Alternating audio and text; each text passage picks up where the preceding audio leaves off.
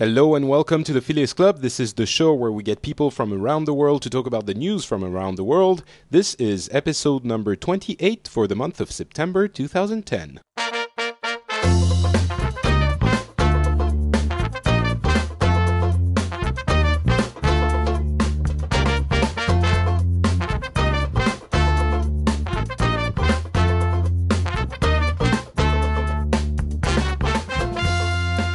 Hello everyone and welcome to the Phileas Club. Uh, if you are new to the show, you will quick learn, uh, quickly learn that we are not journalists. We don't pretend to be uh, anything serious at all. We're just a bunch of people getting together around a virtual table uh, that spans continents and talk about what's been happening and what's been making the news, both in our countries and uh, internationally.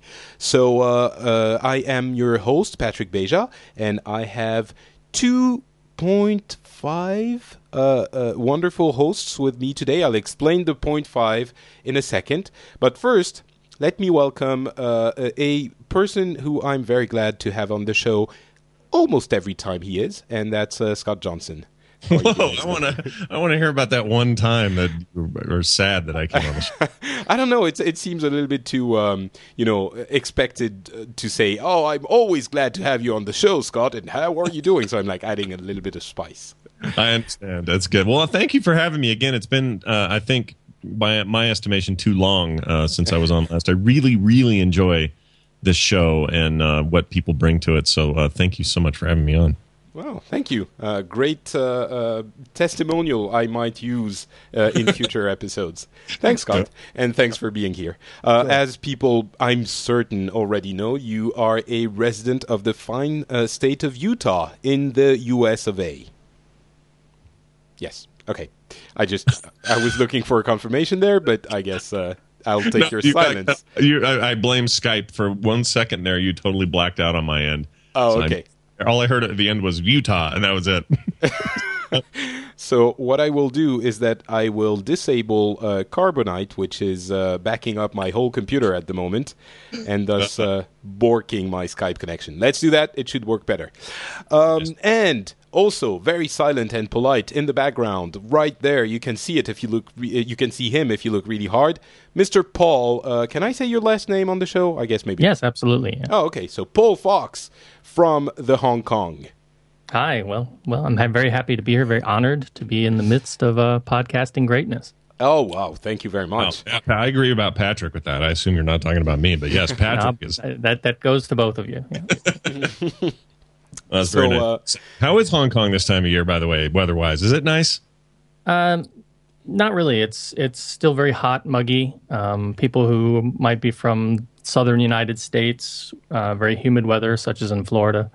Um, and we have a whole lot of pollution. The pollution here has gotten really bad in the past few years. Lots of smog coming from Shenzhen and uh, some of the factories uh, just over the border in mainland China. So mm. it'll get nicer as the weather cools down, and uh, we've had a couple typhoons come through. Uh, yeah. no, nothing really nearby to clean up the air, though, so that's been the biggest problem. Well, the reason I bring it up is, um, uh, and sorry, Patrick, I didn't mean to interrupt, but when I was in China, I spent some time in Hong Kong, and the pollution problem was mainly in the Shenzhen area, southern China, some of the factory districts and stuff, and you really didn't see it in Hong Kong as much. Um, and I hear that's gotten worse and worse and worse, and it doesn't really surprise me all that much, but... The day I left Hong Kong, we almost went down in a typhoon, and I will never forget that plane experience. It was one of the worst ordeals I had ever been through, and I honestly, I don't know how they let us go or why they let us fly in that, but it was crazy. So my it was not just my insipid uh, attempt to ask about the weather somewhere, but more or less to you know to, to see if someone else is suffering the horrible pain of trying to travel during a typhoon. So you were like trying to... Uh... relive your uh, near-death horrible experience by yeah. I figured I figured that way I can deal with it better or something. I don't know. Anyway, um, and some people might uh, might wonder where you are originally from, Paul, because your accent is uh, doesn't seem to be like the one of the Hong Konger, I guess. No, um, I, I'm originally from Florida, and I moved to Hong Kong in two thousand, and I've been living here ever since. Uh, but I still go back to the States about twice a year. I have family in Florida, so okay. we have gatherings, and I try to keep up with what's going on in the States as well as in the Asia region. Excellent. So you do have uh, a ten-year uh, plus experience in uh, in the, the country. So I guess you can be a valid representation. Representative? Uh, yes, I hope so, but I would certainly not claim myself to be an expert by any means. Uh, no one is. I mean, what we all claim somehow to be an expert, but we're not. I can, um, say, I can say the best steak I ever had was in Hong Kong. There, there you go. See, we already know a lot about that uh, wonderful place. I, I want to say country, but it's not a, a country anymore. Or maybe, you know, at the end of the show, maybe we can talk a little bit about how uh, the uh, return of Hong Kong to China has changed possibly. I mean, you arrived there a little bit after the, after uh, sure. return, but uh, we can talk a little bit about that because I've always be, always been curious um, uh, about that. So let's do that later, later on. And then, as I was saying, uh, we have a point one, uh, uh, point five guest on the show because uh, you have certainly noticed the absence of uh, our friend Turki. And uh, he was scheduled, and for once in, I don't know, maybe in the past six months, for the first time, I actually sent him an email asking if he could be on to make sure that, you know, he could, I, I would be considerate of his uh, schedule and making, not assuming that he could. He said, yes, sure, of course, haha, you're, you're sending me an email, hell must have frozen over, ha ha ha. And then this morning he, he sends me an email saying, I sort of forgot that uh, end of Ramadan thing, and we have to uh, do all the prayers and the, the have the dinner thing, so I'm not going to be able to be on. And now he is on his iPhone, on Skype, uh, going through all the things, uh, in Saudi Arabia, of course, and I'm sending him messages and saying, we're talking about you on the show. And this, can I can I just ask... Does the so this is the point five? You you're claiming that a full fifty percent of Turkey is represented by an iPhone conversation. Well, I'm saying that his uh, insightful commentary is uh, so strong that if he blesses us with even a couple of phrases, he would c- account for at least fifty percent of a normal host like you and I. Yeah. See, yeah. that, that wasn't too bad the way I... I like yeah. that. I like that. Your math, your math is solid. All right. So so obviously Turkey is not going to be participating in the show, but he is with us in, in spirit, uh, and that is something that is precious to us, of course. um, so let's uh, jump into the show with the first few international stories. And uh, I have to say that it seems like news has been taking a, a break for summer uh, also, because not a lot happened, I would say. I mean, obviously a lot of uh, things happened, but um, uh, Turkey says he is eating. So there you go. That's his insightful commentary. Um, officially broke. Yeah. um, well, yeah, Ramadan is over. He's eating. Woohoo, yeah. I think. That's the way it works, right? Yeah, I think yeah. so. Is that how it works? But um, shoot, we should have... Turkey yeah. on. Wait, you can't. He's not. Oh, he- damn it. All right. He'll tell us all about that next month. Um, so, yeah, the, the the one thing that has been making the news in the past couple of weeks uh, on a very regular basis is the this uh, story about the miners in Chile, which I'm not sure we're going to have a lot to say about it. But, uh, yeah, so that, that was on the news every day for every um, every newscast. The, those uh, poor miners who had a mine uh, collapse several, what was it, several hundred meters uh, underground? I think so. At least, well, quite deep. Um, and they were thought to be dead for a few days, and then they realized that they were ac- they were actually safe in one of the uh, uh, parts of the mine that hadn't collapsed. And apparently there's thirty-something of them, and they're going to have to wait for three months to um, to to get rescued, which seems like a, a, a huge amount of time to just, you know, drill something to get to them. But um, yeah, I'm that's been up, what we've up, heard about up, the most. Yeah, and so far up to this point, they're having to feed them food uh, through uh, I, I don't even know how they're doing this, through tubes and passageways and whatever they're doing.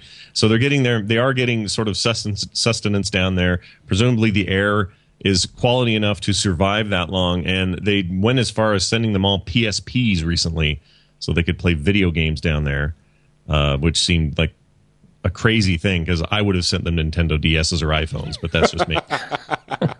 um, there's not much to plan on. I mean, I, I'm not, trying to think. Not enough room for an iPad, right? Right, right.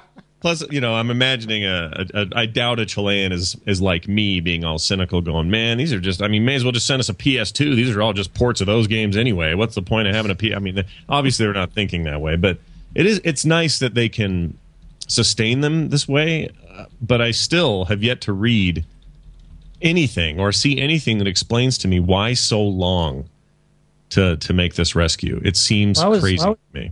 I was reading one story that had said uh, they've got they're, they're trying three approaches. Um, they've brought in three different drills, and one of the drills is working. And they've gotten, I guess, a, they've drilled one hundred thirty feet to them, and they're like two thousand over two thousand feet down or something. And it's just, I guess, the rock is really hard. And they said the other drill they brought, they've had the hole they've actually got, which is. Um, they sent some video cable down that showed video of them, and it's, I guess they're sending letters and things back and forth through this tiny hole. They've got another drill that apparently they want to uh, expand that hole as a secondary option in case the first drill hole collapses in on itself. They'll have this that mm-hmm. that safety hole for them to sort of climb up. And I re- I heard one radio show talking about they want the guys to lose weight, um, so they'll get skinny enough to sort of shimmy up this emergency hole, I guess. Wow. And apparently there's a third drill that they're going to try as well to, to make a, a third hole. So, but I guess, yeah, drilling takes a long time. Well, well the, the want, thing is... the collapse, right? I mean, that's the big fear. Yeah. I think I think they're safe. I mean, uh, so first of all, they are trapped uh, seven hundred meters uh, underground, which in uh, you know Scott speak is probably uh, a million miles or something. Uh, but uh, um, yeah, seven hundred meters. It, you know, it's it's quite deep. So I can understand how drilling something seven hundred meters uh, deep. Is is going to be a challenge. Uh, there's thirty-three of them, and from today's estimate, it, they're not going to be freed until somewhere around uh, November. So it is going to be quite a a long and uh, strenuous experience for them, because even though they are alive and well, they were even uh, joking when they were first discovered. Uh, it was first discovered that they were alive. Um, they they. They do fear a lot of uh, depression and uh, other issues uh, uh, that might happen between now and then. Because imagine being trapped with thirty other people in a, a, an apartment-sized space and uh, having to, you know, no access to the outside. I mean, it, we're we're joking about it a little bit now, but it would be quite a horrible uh, situation. They're sending people from experts from NASA to um, to help them through the experience. Um, Yeah, yeah, they have experience with that sort of thing, close quarters and, sure. and that sort of thing. The the one, I mean, the one bright side of this, and hopefully this is a shared feeling by the miners themselves, that is that most mining accidents do end in in death. It's it's very common that no one survives those things. Of course. And we've had a few here in Utah even that were pretty serious. One that happened not long ago that made international news uh, that happened in, uh, I'm going to say, central southern Utah. Mm-hmm. And... Um, everybody was killed, and there were, you know, dozens of people down there. It's it's really, really scary. But I, I hope that somehow, some way, they're getting the sense that they're they've hit a bit of providence here, and that they're actually in a in a place that means they'll survive. If sure. you know, we've got obviously the they've got to do what they can do on top. And by the way, for the record, seven hundred meters equals seven hundred sixty-five five or, sorry seven hundred sixty-five point five two nine three oh nine yards. So I now see why the metric system is so much better, because we could just round that down to seven hundred. There you anyway, go. Yeah. um, and uh, yeah, so yeah. Anyway, it's it's it is indeed a, a difficult experience. You know, there's going to be a movie about it, right? Oh, sure. Yeah, I mean, I, not that anything's been announced, but uh, yeah, there always is these kinds of things where it's this kind of stuff, especially if they survive. Um, you know, this becomes this becomes a huge. Uh, you know, yeah, movie. Yeah. The question is, do they film it in Spanish and English subtitle it, or do they have everyone talk English and make it all Hollywooded up? Okay, I have a comment from the uh, point five uh, Turkey, who says that apparently they were a lot of them were uh, cheating on their wives. So I don't know how he knows that, or you know how he, yeah. So leave it up to Turkey to bring the one ridiculous news about something. So they were cheating on their wives in the mine?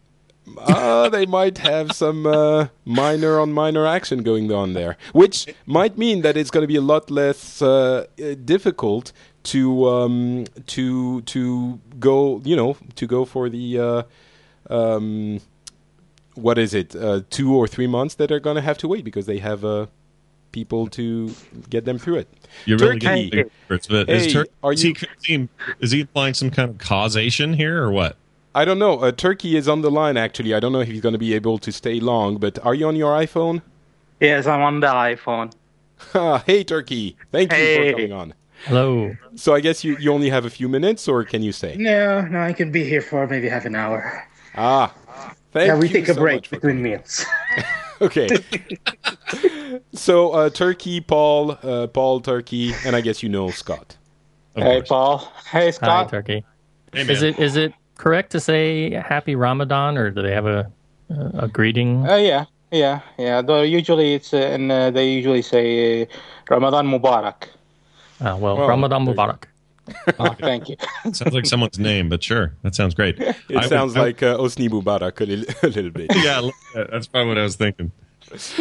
So, Turkey, please tell us how these poor miners who are stuck seven hundred meters underground are actually at fault because they are cheating on their wives. Oh, yeah. I read this article today, news article. It was hilarious when I read it. So, apparently, they're giving away money for uh, the families of the miners to help them out while they're stuck there. And uh, these donations, and when they started div- giving it away, they had a lot of women for some of the miners, like up to five different families asking to, that they should be the ones getting the money. All right. So it's just, it's not actual that they're actually cheating on their wives. It's just people are seeing money and they're like, yes, I am totally the wife of that person stuck. Well, uh, some people think, no, they are actually cheating. That's why they're actually now going to send questions.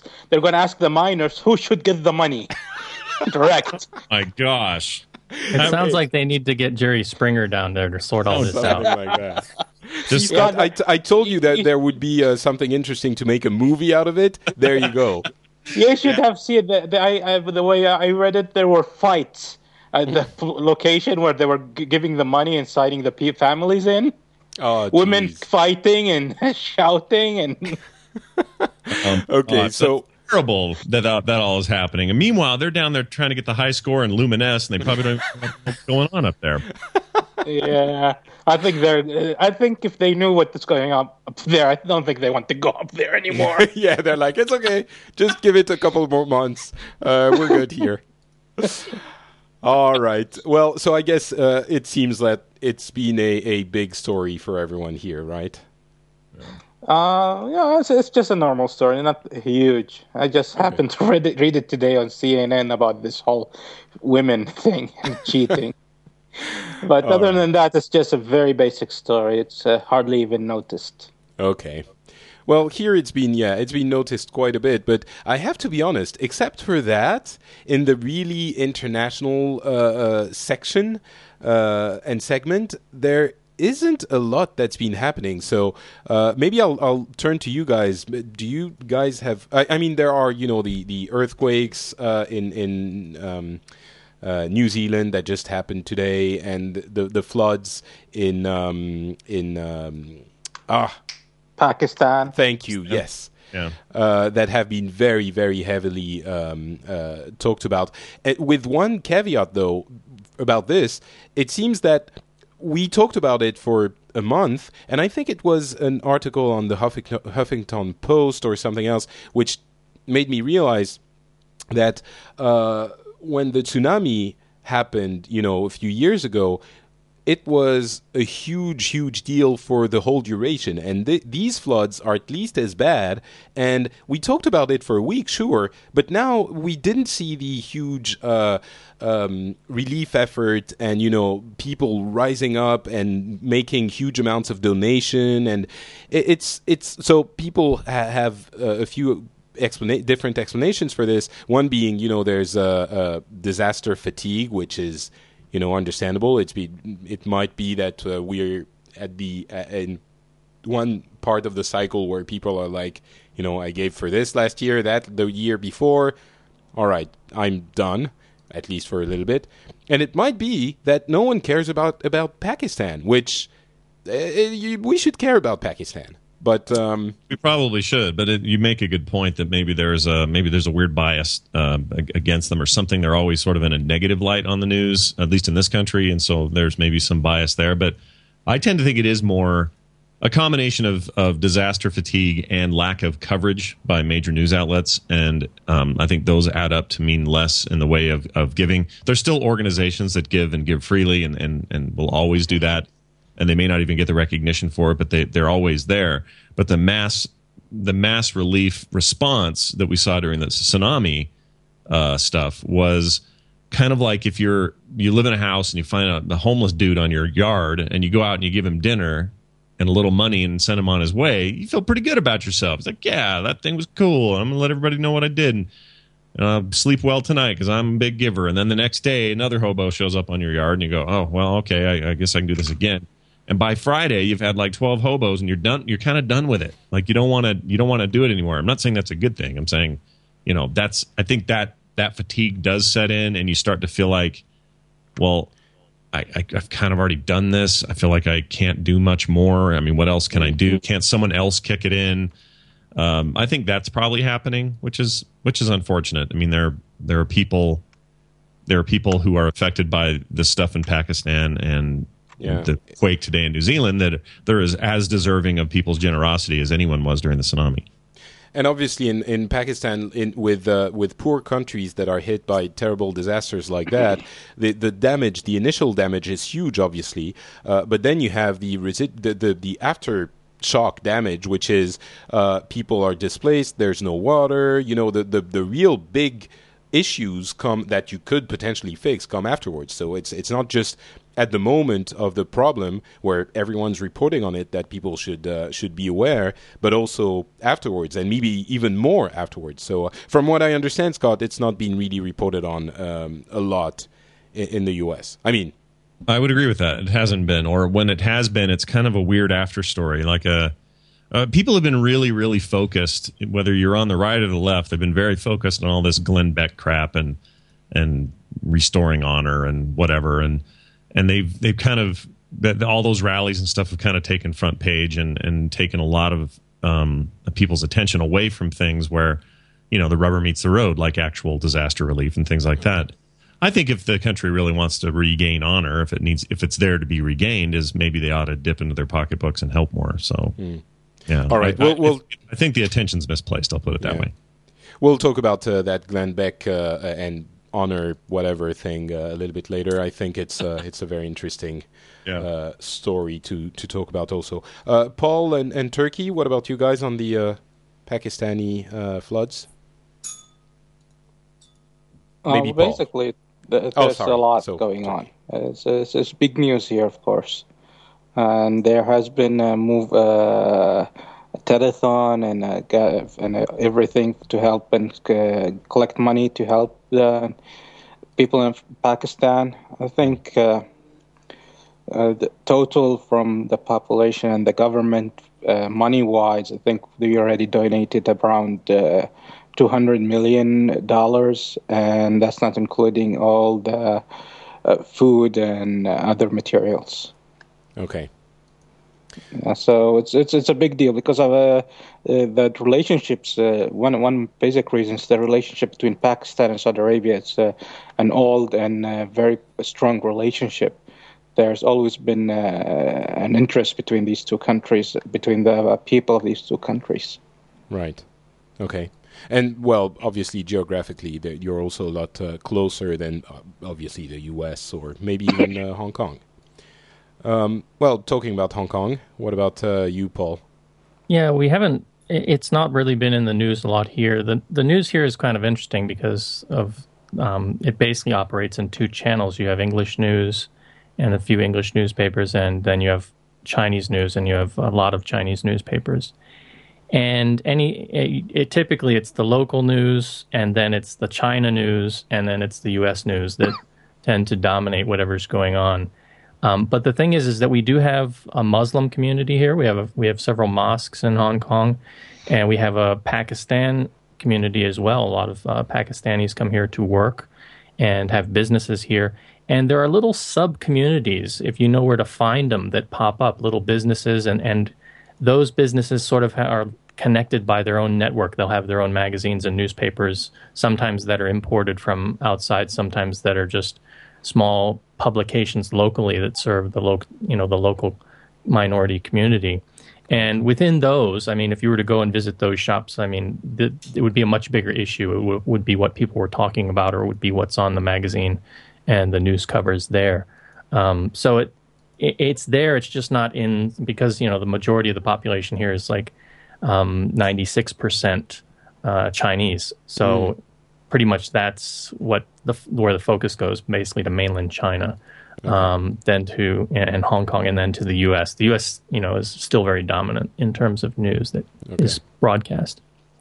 You know, we're we're going to talk a little bit more about that situation, uh, you know, media-wise, and how, uh, as I was saying earlier, how China influences uh, Hong Kong, since it's now part of it. Um, but le- let's keep that for later. Um And let's move on to the last international thing that's been happening, that's been very publicized, at least in France, in the last few days. Um, and it's it's obviously the um, Israel peace accords, which have been uh, taking place or started again um, in the past few days, thanks to uh, Secretary uh, Hilton. Uh, oops, Hilton? Hilton? Clinton? Whoa, Paris Hilton is rocking up the ranks. Uh-huh. I, I always uh, knew she was doing things. And, and dude, dude, are we gonna discuss this uh, B S? We all know well, it's not gonna happen. It's just they do this every year, every few months. Every it's just they, every, every few years, yes. No, no, it's more than every few years. So well, it's just yeah, a waste I, of I'm, our time. Well, okay, let's let's uh, talk about this. I mean, if. Uh, Is that the way that uh, that it's perceived, maybe in the Arab world? Or I know, yes, Turkey, you're not... Completely, yeah. Exactly. It's wow. just a waste of time. It's never going to happen. Peace will never going to happen because Israel is refusing to accept uh, pulling back from the uh, sixty-seven borders. So it's never well, going to happen. If, well, if they do, though, then... If they do, the Saudi Arabia and the led and has... put on the table an agreement that all the Arab nations have signed uh, a few years ago that clearly says uh, peace will be established and uh, diplomatic relationships will be established with Israel, with all the Arab countries, if Israel pulls back to the sixty-seven borders. Interesting. Yeah, so, so that, I, I, I, I mean, Turkey is known on this show for being uh, the cynical? negative... Yeah, cynical of, of everybody who's on here, and I don't mean that in a negative way. I think it's a good dose of sort of reality sometimes. But I'm I tend to be on the optimistic side of, of things, and I while, while I don't think, uh, you know, that, that Secretary Hilton or Clinton are going to uh, are going to be the ones that necessarily pull this off. I think we're, it will come from within. It isn't going to come from us nudging or bugging or or whatever. We have our influences, but it seems like for real change to come, it's going to have to come from within, and that means Israel it, making... It, yeah, but it will never happen to, with this Israeli government. Definitely it will never happen. We're talking an extreme right government, very religious, very extremist. So it, just look at their foreign minister. So that's clearly would never happen during this government. So I do think it's a waste of time.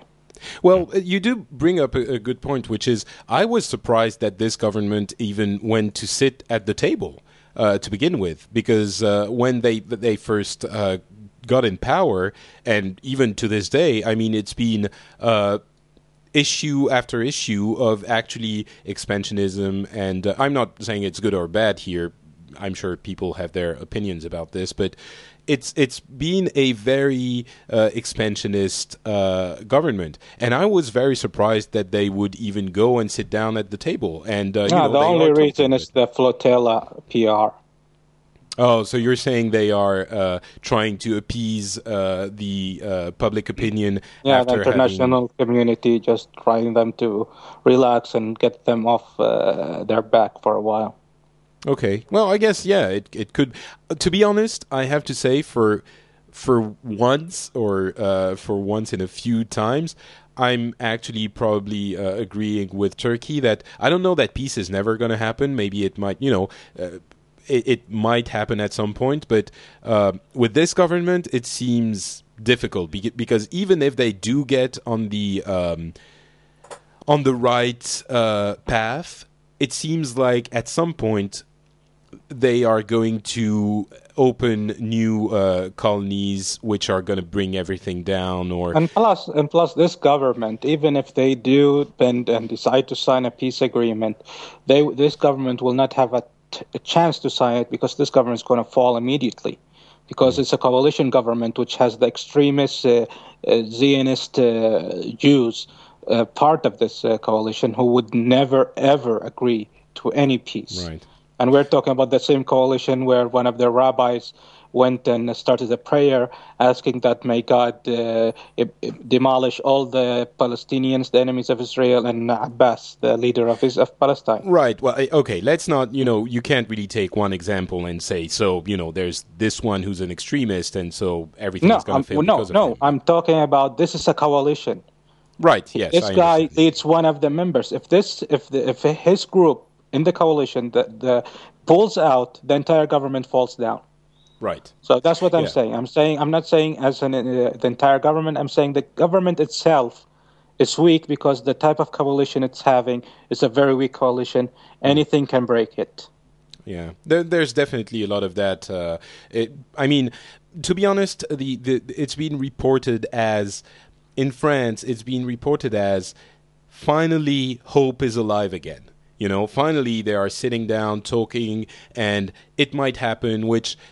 You know, it's like it might happen reported in the same way that it's been reported as for the past, you know, for ever since I've been following the news, which is every two or three years you have the Americans uh, forcing a meeting between the two parties and getting people to... I'm not saying it's futile. I'm saying it's, you know, they, they force the two parties to finally talk and start getting somewhere. And sometimes, you know, every three or five or seven years, they actually almost reach an agreement. It was the case, you know, at Camp David in, what was it, ninety-five? Or it, it might happen somewhere down the line.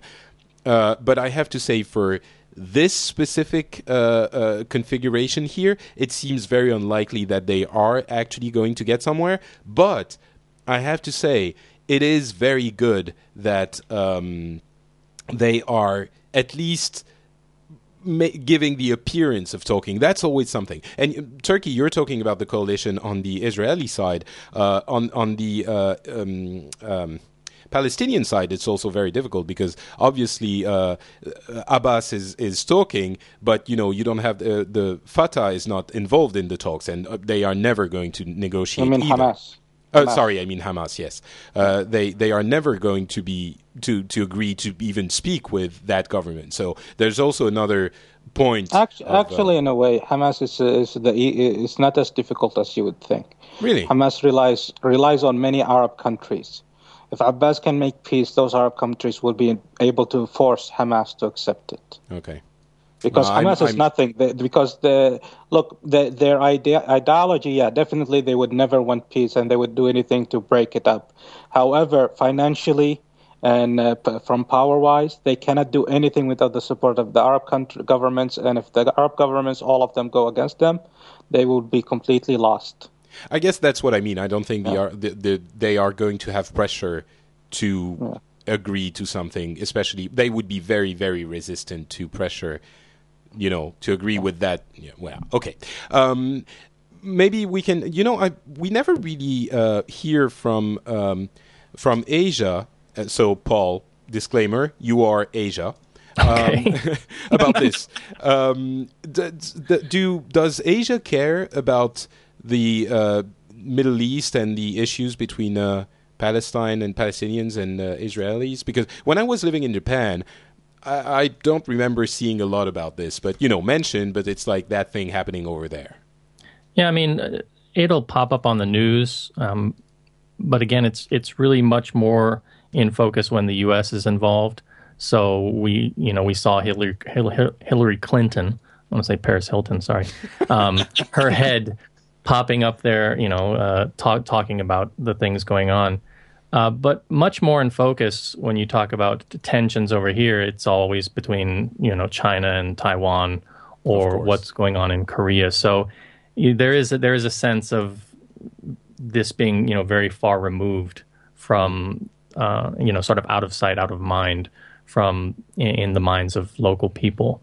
Um, okay. It does, you know, you can find it in the newspapers. You can find these things going on, but it's usually in the back. They'll have like a world news section, and they'll have a small article that's been taken from Reuters or from Associated Press, and however they've chosen to cover it.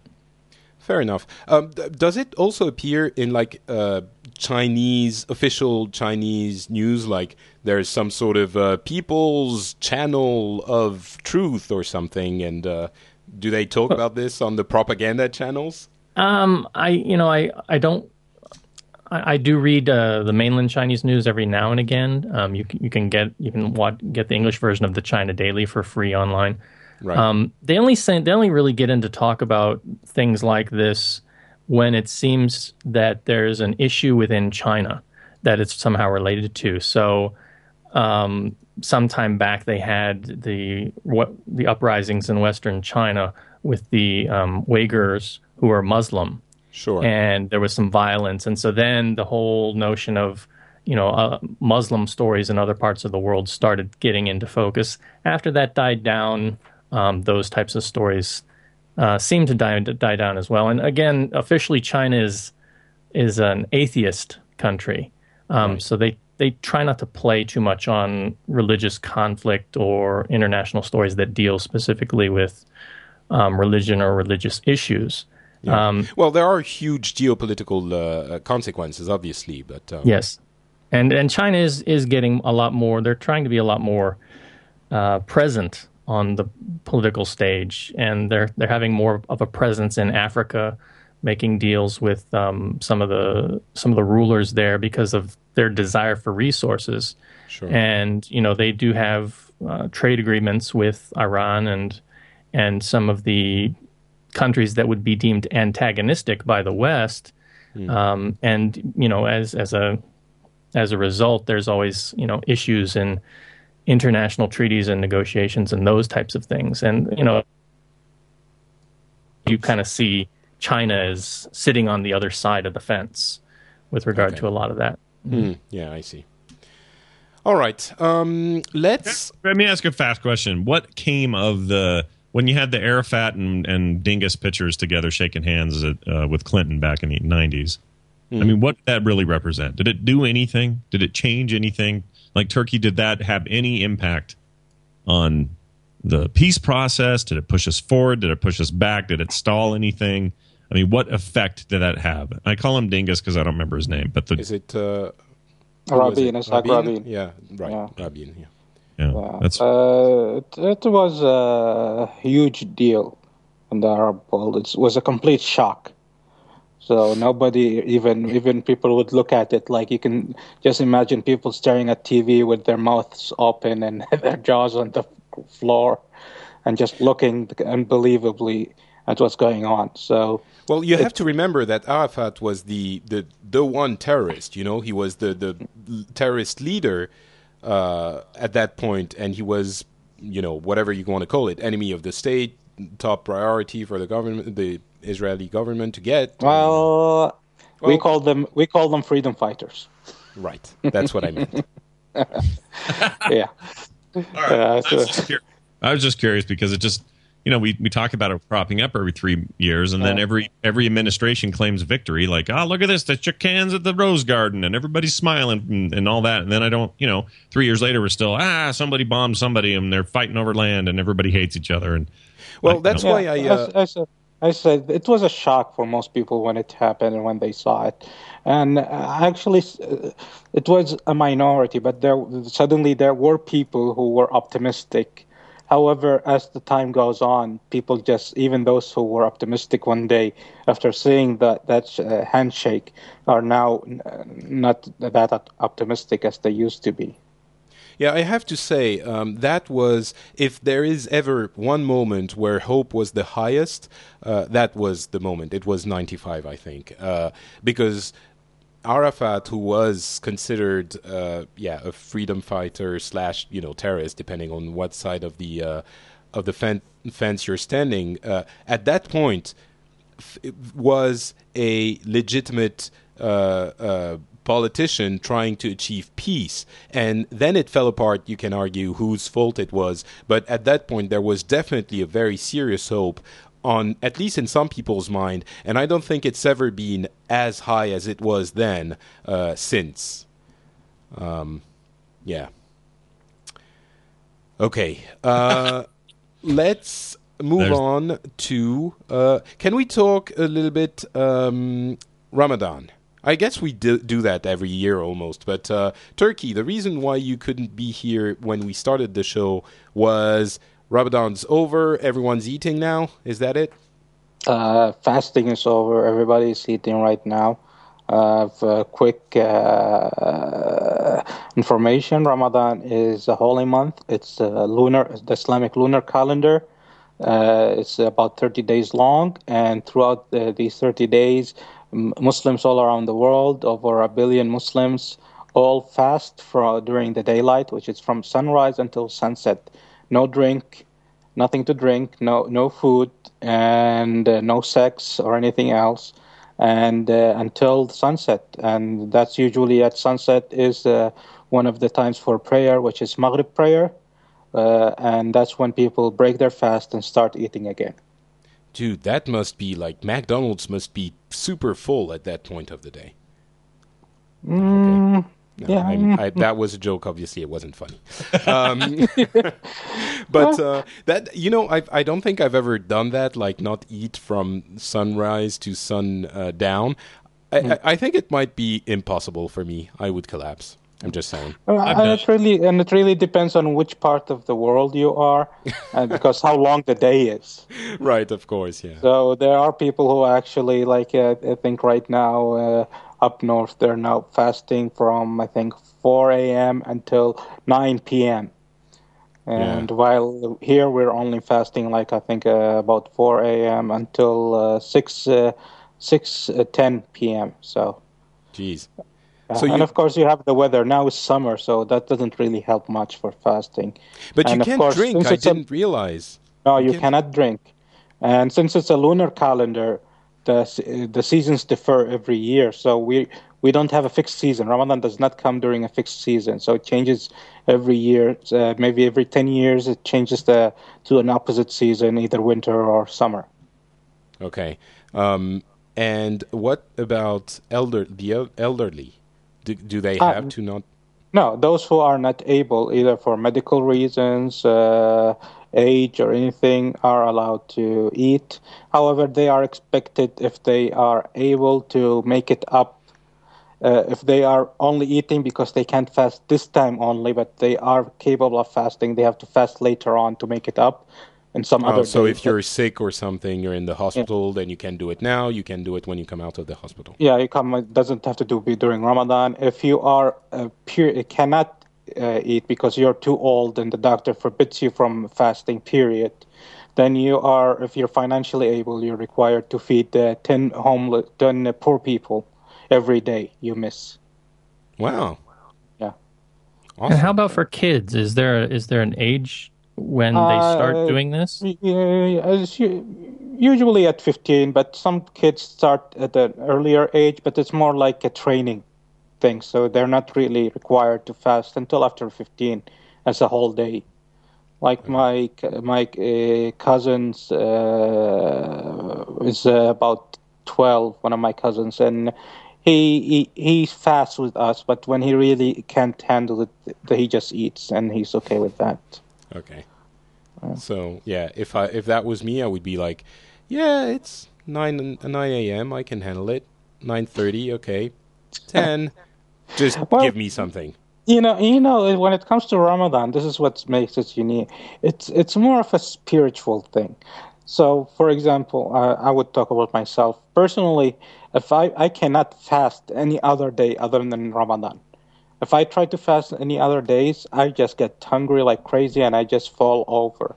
But for some reason, when I'm fasting to, uh, during Ramadan, I actually enjoy it and I really don't feel any hunger. Wow. So it's, it's it's it's it's and plus because everybody's fasting with me, like the entire country is fasting here, and you have the support of your family and everything. It's a spiritual thing, so it really comes down that it's specific, uniquely to Ramadan. Ramadan is very spe- unique in uh, how you feel when you're fasting, mm.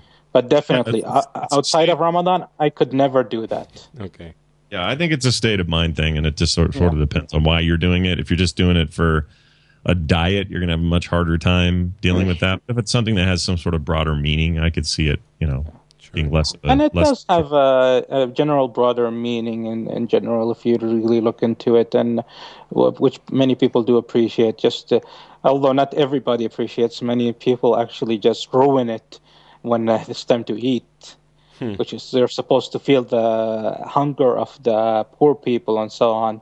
And then some people... Uh, actually, when it comes to it, they turn into pigs and start eating like crazy. Mm. So, so it's completely lost on.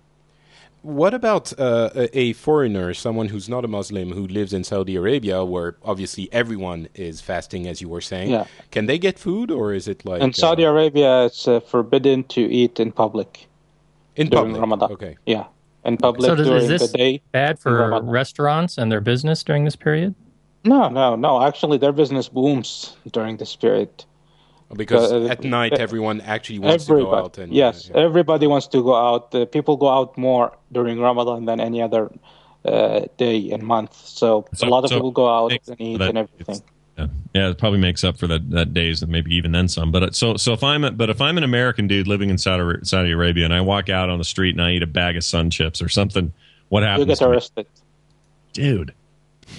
You get arrested. Uh, that's if the police catch you. If some other person, they might give you advice and let you go.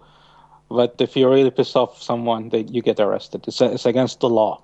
It's punishable. So, so do you get a fine or something worse? Uh, jail time.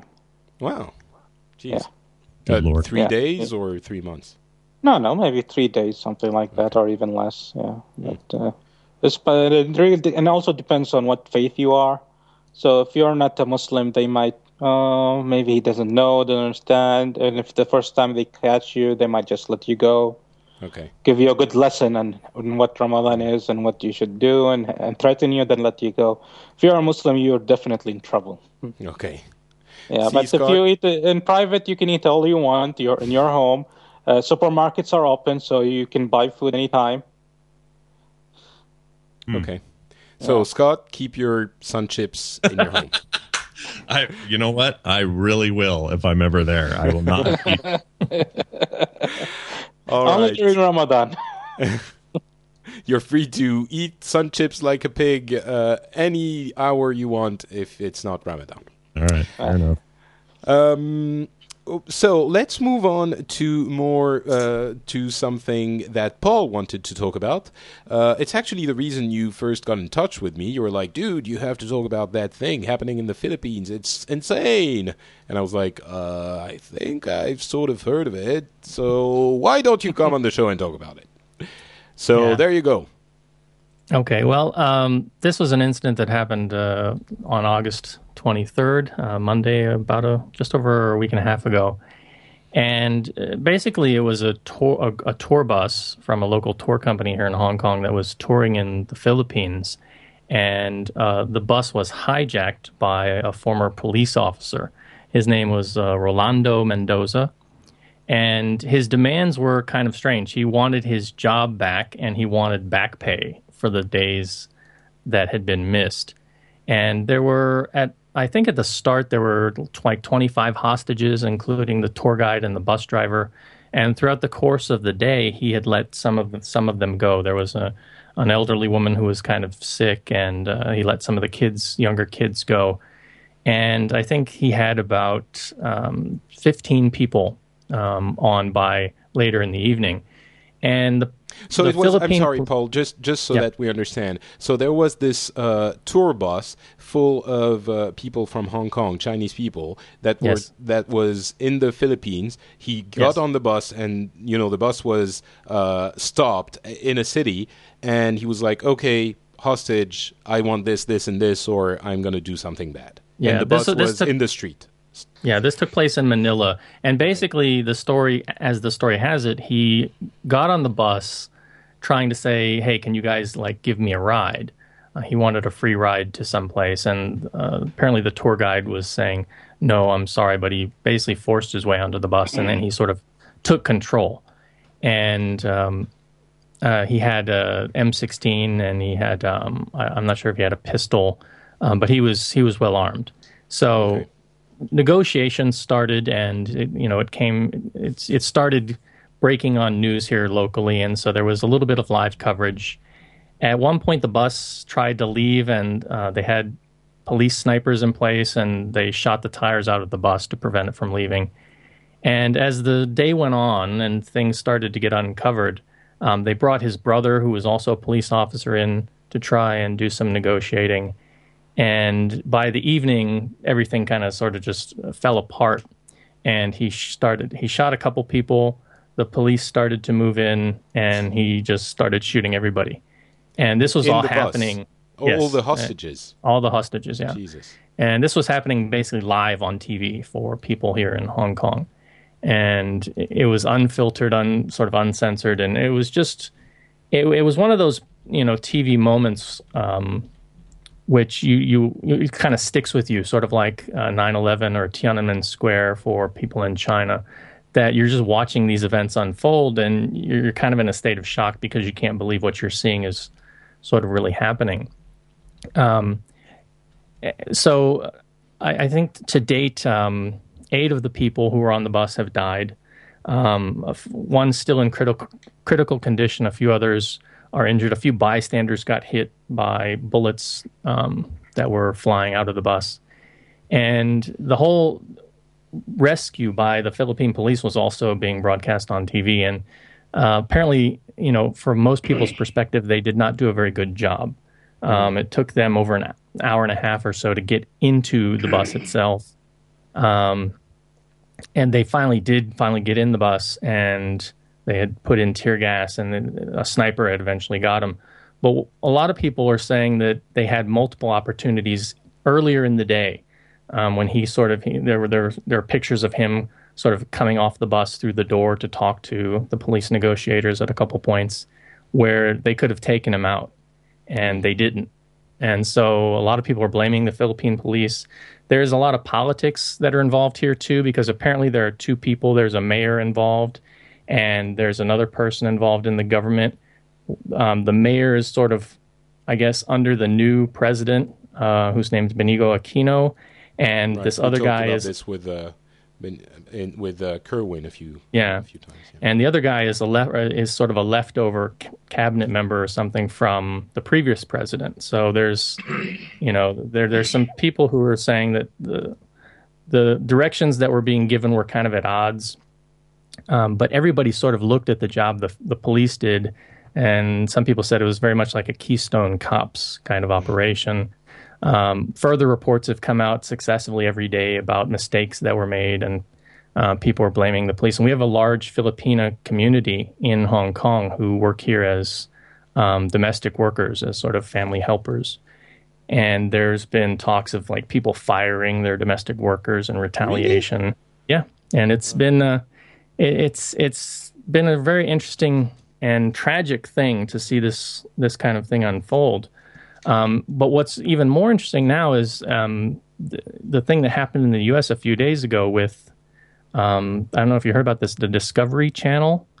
There was a bomber. Right, there was a hostage situation. Yeah, yeah. who went in, a guy named, his, I think his name's James Lee, he went into the Discovery Channel. He's sort of an extremist, an extreme environmentalist, I guess. And he wanted the Discovery Channel to make more Discovery Channel shows about saving the planet. You know, I I like the Discovery Channel. I think they make some really great shows, and I, I guess they're not good enough for him. Um, you know, I, I, I was kind of mad that he was threatening dirty jobs. Um, but, you know, the thing the, the thing is, is this guy went in, he had bombs, he had some hostages, and the police just got an opportunity and they took him out. And so now they're comparing the, the Manila operation uh, with this U S operation um, to sort of highlight the deficiencies of the Manila police force. So it's, you know, it's just been an interesting sort of week and a half that's gone on. Is, and you know, a lot of people in Hong Kong are very upset. And some people have compared it to uh, nine eleven. And I think that's an unfair comparison. Obviously, it, it's nowhere near that amount of loss of life, but it's that, I think it's that shock value of seeing these things happen on live T V in real time, uncensored.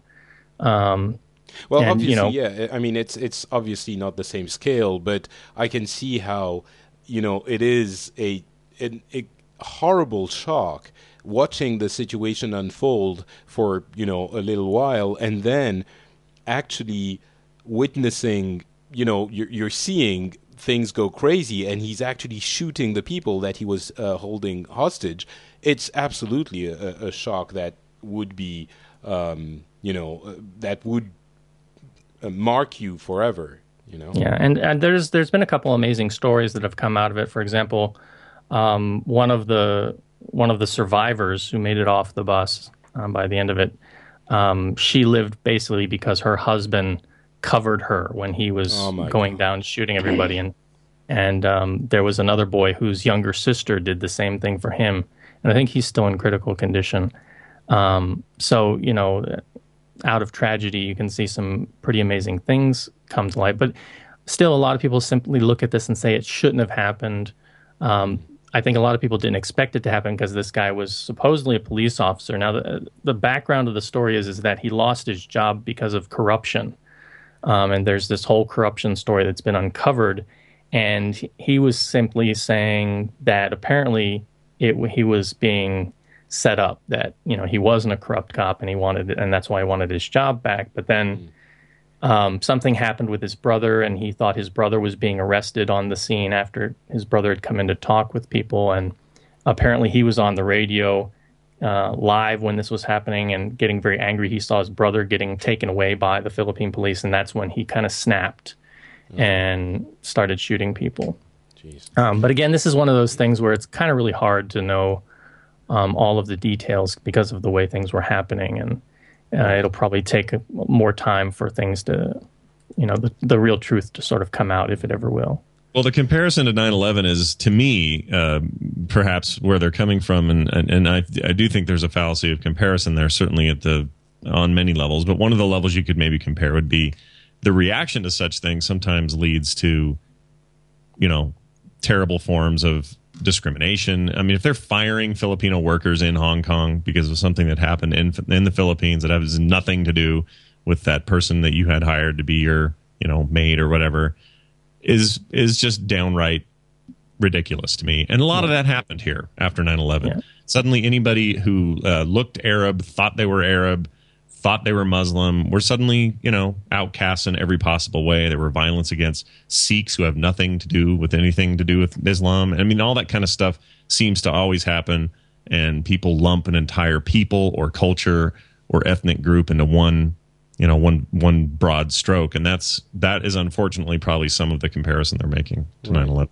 Well, you know, I this is a result of the horrendous shock of actually witnessing something like that. I think you go to these extremes because you don't know how to deal with what you're, you know, witnessing, and actually conceptualizing that that person on your screen is actually active, you know, is killing people. And, uh, you know, for our generation that grew up with what a lot of people said were, you know, violent. Well, they were violent movies or video games, and people say there's they are going to make you unable to to differentiate reality from, what's imaginary and what you're, you know, seeing in these movies. But I think it's very clear when we imagine that situation. Uh, your your recount of the of the uh, uh, the development of the whole thing, Paul, was for me, it made me extremely, you know, uneasy and uncomfortable. I, I'm sure that the, the our listeners uh, felt the same.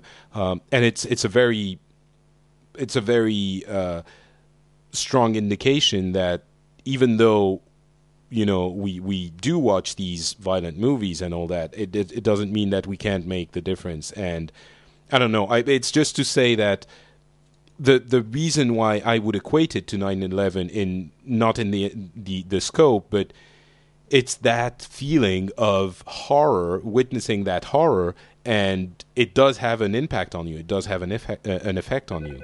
Um, but. Um, Turkey's getting a phone call uh, to relieve the tension. Thank you, Turkey. But um, no, we didn't. Uh, we we didn't hear. You know, it was mentioned, I'm sure, here, but it didn't make a huge splash. Um, yeah. So that is a little bit surprising. I had no idea it was so uh, so shocking. Yeah, and uh, you know, again, understanding Hong Kong is kind of a special place. So anything that happens here, it, it tends to become a little bit like a tempest in a teapot.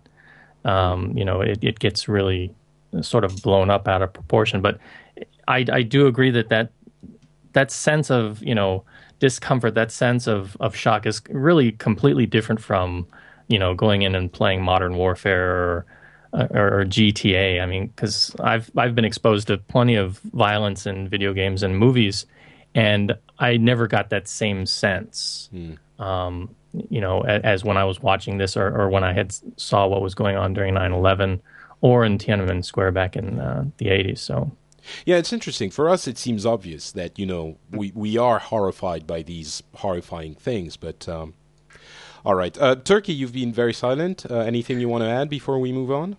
Uh, yeah, I need to go and eat. Ah, okay. All right. And just in case anybody's curious, the way we eat is we usually have a very simple snack, which is basically some dates and coffee and maybe some juice. Relax for an hour or two, then we have our main meal. Ah, okay. So that was yeah. the dates and the coffee. And yeah. then now you're going to get the real thing. Yes, now I'm going to get the real thing. Can you tell us what that's going to be? I'm sort of... Well, it uh, depends, but usually on our table, which is usually the traditional meal in Saudi, there's usually soup, which is mostly oatmeal soup. Yeah, uh, yeah dude, I'm like, I, I was hungry. Now I'm not. Thank you. Oh, you should try it. Then you can say. Okay, fair enough. Okay. Oatmeal hey. soup. Keep going.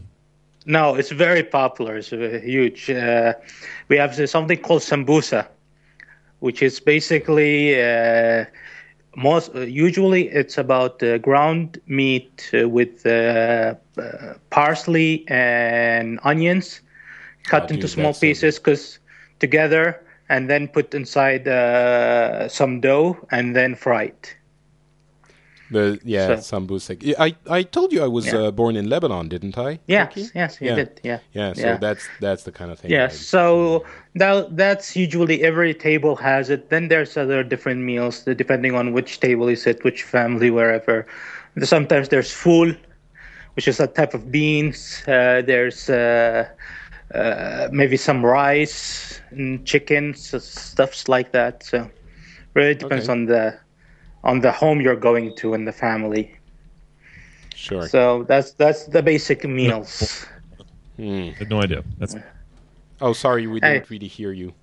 Yeah, oh, Scott. Just, when, uh, when, when, when I get when I visit the U S, I'll drop by and make you some oatmeal soup, and we'll see whether you like it or not.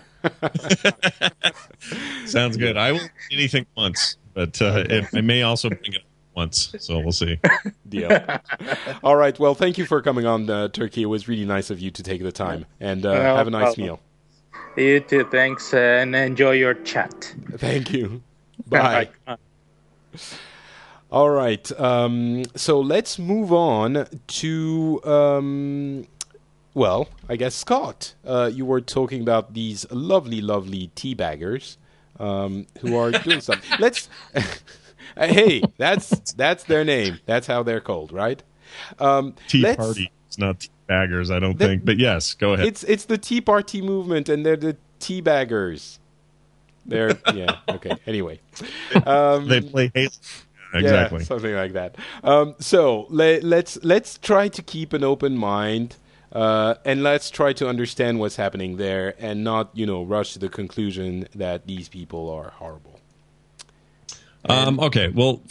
Je- let me just give you kind of the general breakdown of why I kind of have an issue with the, the Tea Partiers. It isn't so much. What's funny is if you if you break me down into my component pieces, you'll find that I'm very fiscally conservative. I lean libertarian. Um, I am not a uh, there. There, I, I certainly kind of lean a little bit liberal on certain social issues, um, and stuff like that. But but. That's actually kind of my problem. Is a two-party system just ain't working for me anymore because I don't really – I kind of am I'm this amalgamation of many different viewpoints. Um, but so all of that being said, I understand a lot of the, the the foundation of where folks are coming from on that side of the of of conservatism. Um, the problem I have with it, and the problem that I have with Glenn Beck specifically, aside from the fact that a lot of Utahns really, really like him, Um, and, and like him to the point that it doesn't matter what he says, they'll sort of just sort of follow. Uh, is this is this oversimplification of the issues? Um, they, they get up at these rallies and they say, we need to take our country back. We need to get back to our, the basics, our, our fundamentals, our, our you know, our, our the, the things that made this country great when we when we founded this nation on trust and honesty. And it's all stuff that sounds really good in a storybook kind of way. Hmm. But nobody ever gets up and says, But but don't but not we don't want to talk about the stuff like how we you know some of our predecessors gave the Indians blankets full of smallpox, and we don't want to talk about how we essentially raped and pillaged the land of the Native Americans and and and shoved them off into what essentially amounts to you know minimum security prisons in the form of uh, you know where they live now, and and how we've sort of ruined many tribes to the point that they don't even have an identity. And you know we're, we're, nobody's talking about that at these tea parties. They're talking about this fictitious thing uh that that, that somehow exists, that you know it's it's a very American thing. We love the underdog, pulls himself up by the bootstraps, becomes a great nation, is the do-gooder that goes around the world and brings you know good and democracy and peace and everything. But it's never this simple. And unfortunately, it plays upon people's desire for a simple answer. Mm. And so so people sign up, and they sign up in droves. three hundred thousand people came to that event. And wow. So Glenn can you, explain, over- yeah, can you explain what that event is? Because uh, I'm not sure everyone will know. Yeah, it was the, I've already forgotten the name, Bring Honor Back to America rally or whatever the heck he called it. I forgot. Anyway, he they, they coincided it with Martin Luther King Junior's uh, uh, speech. Um, uh, that th- was the same date as when he gave that I Have a Dream speech in front of the Lincoln Memorial.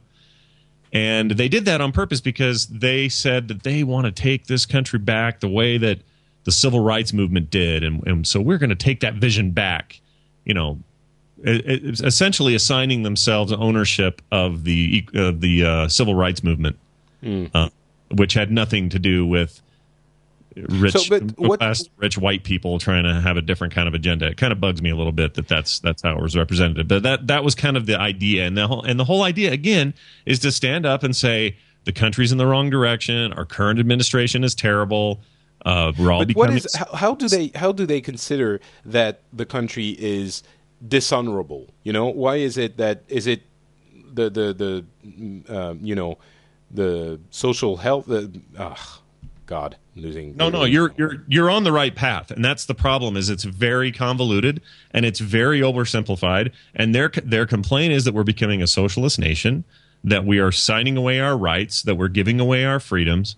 Um, it's all very hyperbole, though. It's all this surface talk. It's never specifics. It's always, you know, the the government is taking away our rights, and we have to stand up and fight for them. That is a very two-hour movie climactic scene in a freaking Mel Gibson movie kind of thing to be saying, and it's mm. it brings it, it inspires people, and it gets them standing up and doing something about it. But it's just a bunch of talk if you don't educate people about what's going on. And I have no problem with people having a, a specific view. I mean, I think we're overtaxed. I think we should have way less taxes. I totally agree with that. There's a bunch of issues that they that they're very, you know, that they sometimes get specific about that I kind of agree with. But to stand up and rally people around this this weird storybook sort of stance on everything, I think is just dangerous, because it's much more complicated than that, and it doesn't nobody a service to to to boil it down to these these core little values that everybody, of course, has and holds. Everybody loves their kids and wants a future, and you know, to to play on that. Well, it's a then, very populist way of uh, of getting people riled up, and uh, yeah, obviously, when you tell them, you know, we want a better future, and uh, you are worried, so if you're worried, I will tell you that there is a way to not be worried, and that's to follow me. It's it's. Yeah, the the problem is, I've obviously I've been following a little bit of it, and uh, people talk about it a lot, but I still don't know exactly what these people want, what this movement is about, what Glenn Beck wants to, you know, change in the political system, except for, you know, he thinks that Obama is a reverse racist or something. No, you're exact. You're absolutely at the core of my problem. That you're saying exactly what I mean, and that is that they aren't really presenting even an alternative so much as they are just an outrage of some sort that everybody needs to get behind and get excited about. But it doesn't say anything about what what is the end game for any of that. If the end game is just to have a, a Republican president in power, well, all right, wait another few years and let's see if we can vote him out. But But my it's it's a very it's very weird in that way, and that's why it's so unsettling to me. And I don't doubt the sincerity of most people involved. In fact, I think Glenn Beck is head and feet into this. I think he is a hundred percent believer in whatever the hell it is he's doing. Really, you makes, think so? I really do. I I do. I don't know. I, I mean, it, he just comes off to me as somebody who's who's riding this this wave of, you know, discord in in a lot of people because times are bad and, and finances are bad. I mean, if you look at his history, I mean, back in the nineties, he just got bumped around from one D J job to the other. You know, he got fired from a few, and he ended up in, in Florida on a radio program there. And I think he got hired for C N N, um, for his C N N show, um, I think two thousand five or two thousand six. And suddenly he's like, you know, bigger than Rush Limbaugh and uh, Sean Hannity. Oh, you mean his, I, his talk show? Yeah, I no, you're totally right. He was kind of a come out of nowhere kind of guy, and he is. You're totally right. He's riding that wave of discord, and he's he's making like forty million dollars a year or some crazy amount. So he's got motivations that are outside just the whatever he thinks he's doing good. But I think that he has integrated this stuff so hardcore into his persona, regardless of the original motivators, that I think he really thinks. I think he's full of some kind of weird, uh, it's more than celebrity, it's more than, I don't even know how to explain it. But for, for a guy like that to be able to rally three hundred thousand people. So, okay, the, let's let's re- reframe it a little bit. That rally was a success, and it was, you know, there is a real movement behind it. It's not like, uh, you know, Fox just blowing it out of proportion, and it is actually a real thing happening. Oh, for sure. three hundred thousand people is a lot of freaking people. There's no yeah. question about it. Yeah. There's no question about it. There's, I, I, I guess, again, this is my problem, is that it is a real movement. And I'm not saying some of the issues aren't legitimate. I'm saying that this entire thing based on gut reaction and emotional sort of, I don't know, just sort of, it's all about emotion and surface and like, yeah, I am paying too much in taxes. I'm going to march to Washington and yell for twenty minutes about nothing. And I don't really have a plan for anything. You know, I don't I don't know what they – I mean, what is their plan? Sarah Palin over there off in the corner, you know, still trying to convince Americans that our current president is a Muslim is just ridiculous to me. I mean, I made a, I did I did a Twitter post on the other day that said, you know, that this this uh, everybody calling or trying to convince each other that Obama's still a Muslim reminds me of in the nineties when I used to refer to – to Barbara Bush as the Quaker Oats man, and I really believe that because it's silly, it's ridiculous, and it's and it even if it isn't silly and ridiculous, then Obama looks silly and ridiculous for denying it because somehow that's construed as anti, you know, Muslim or Islam or something. Mm. I mean, the whole thing is just this ugly, emotion-based gut reaction thing. And the best comparison I can give you to, to watch to see what I mean is when The Daily Show sends somebody to these rallies and these guys ask questions. Yeah. And I know it's all for comedy and it ends up being very funny, but they'll ask questions that people can't answer. Like, well, what do you, what is the plan then? And they don't know what to say. They just stumble over themselves and go, well, we're just here because we're taking our country back. We're going to come out here and just get the whole, it's our country, damn it. We said, this country is founded on, okay, all right, well, what's your, what's your plan? Uh, well, we got to get the country back. I mean, that that is no plan. That is no nothing. And so that scares me because that's just people following somebody blindly because they're emotionally wrapped up in the in the moment. And and that's scary. Do you think, uh, do you think uh, Glenn Beck is going to run for office? I think that Glenn Beck... I, I think of all these guys that are these ultra white ring, right-wing dudes that are kind of pushing all this stuff, of all of them, he's the most likely to run because he also has probably the least crazy past that would come back to haunt him. Like, I'd be surprised, though. I mean, I think if you look at Sarah Palin now, I mean, she's making so much more money doing the whole talk show and, and rally circuit than she ever was as a politician. Um, and you look at like Rush Limbaugh, who's got, you know, more money than, you know, probably a lot of small countries in the world. They that's what they do. They they just, you know, they rally and they write books and they have their shows and they get sponsors and they get a lot of sponsorship from the parties they support and they just make a lot of money. And I just don't, to me, it doesn't seem like they really have a strong interest. Now, Glenn Beck, I could probably see doing that because, like Scott was saying, he, he does come across as having this sense of himself as being something more, whereas I think like Sean Hannity and Rush Limbaugh probably realized, well, this is our place, this is where we're good. Um, yeah. So I, you know, I don't know, but the, the thing for me is, it's not just the Tea Party anymore. It seems that all the parties have this problem where it's all about the rhetoric. Um, mm. There yep. was an issue with. Um, I, I think, what is his name? Uh, Gibbs, who's the spokesperson um, for the president. William he came Gibbs? out and no. I, I think that's uh, Robert Gibbs. I think it's Robert Gibbs. That's is, it. Yeah.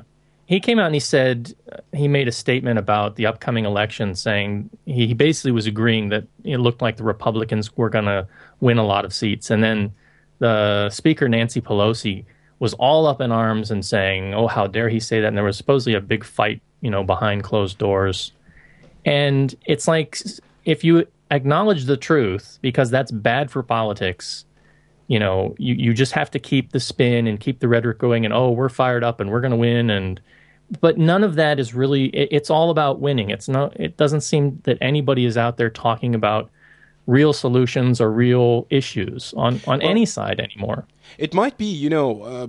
Just to, to take another, another uh, perspective on it, which is linked to yours, Paul, all these people, as you were saying, Scott, it's not just a few, you know, ten, fifteen crazy people who who go in some place to throw tea in, a, you know, in the Boston Harbor or something. It's there is a sentiment somewhere in the in this in that country fueling that anger, that rage. Now, it might be, you know. Uh, that Glenn Beck and, and Sarah Palin and whoever is behind the Tea Party movement are appealing to the most base, you know, the the, the, the dirtiest emotions to, to get that energy fired up.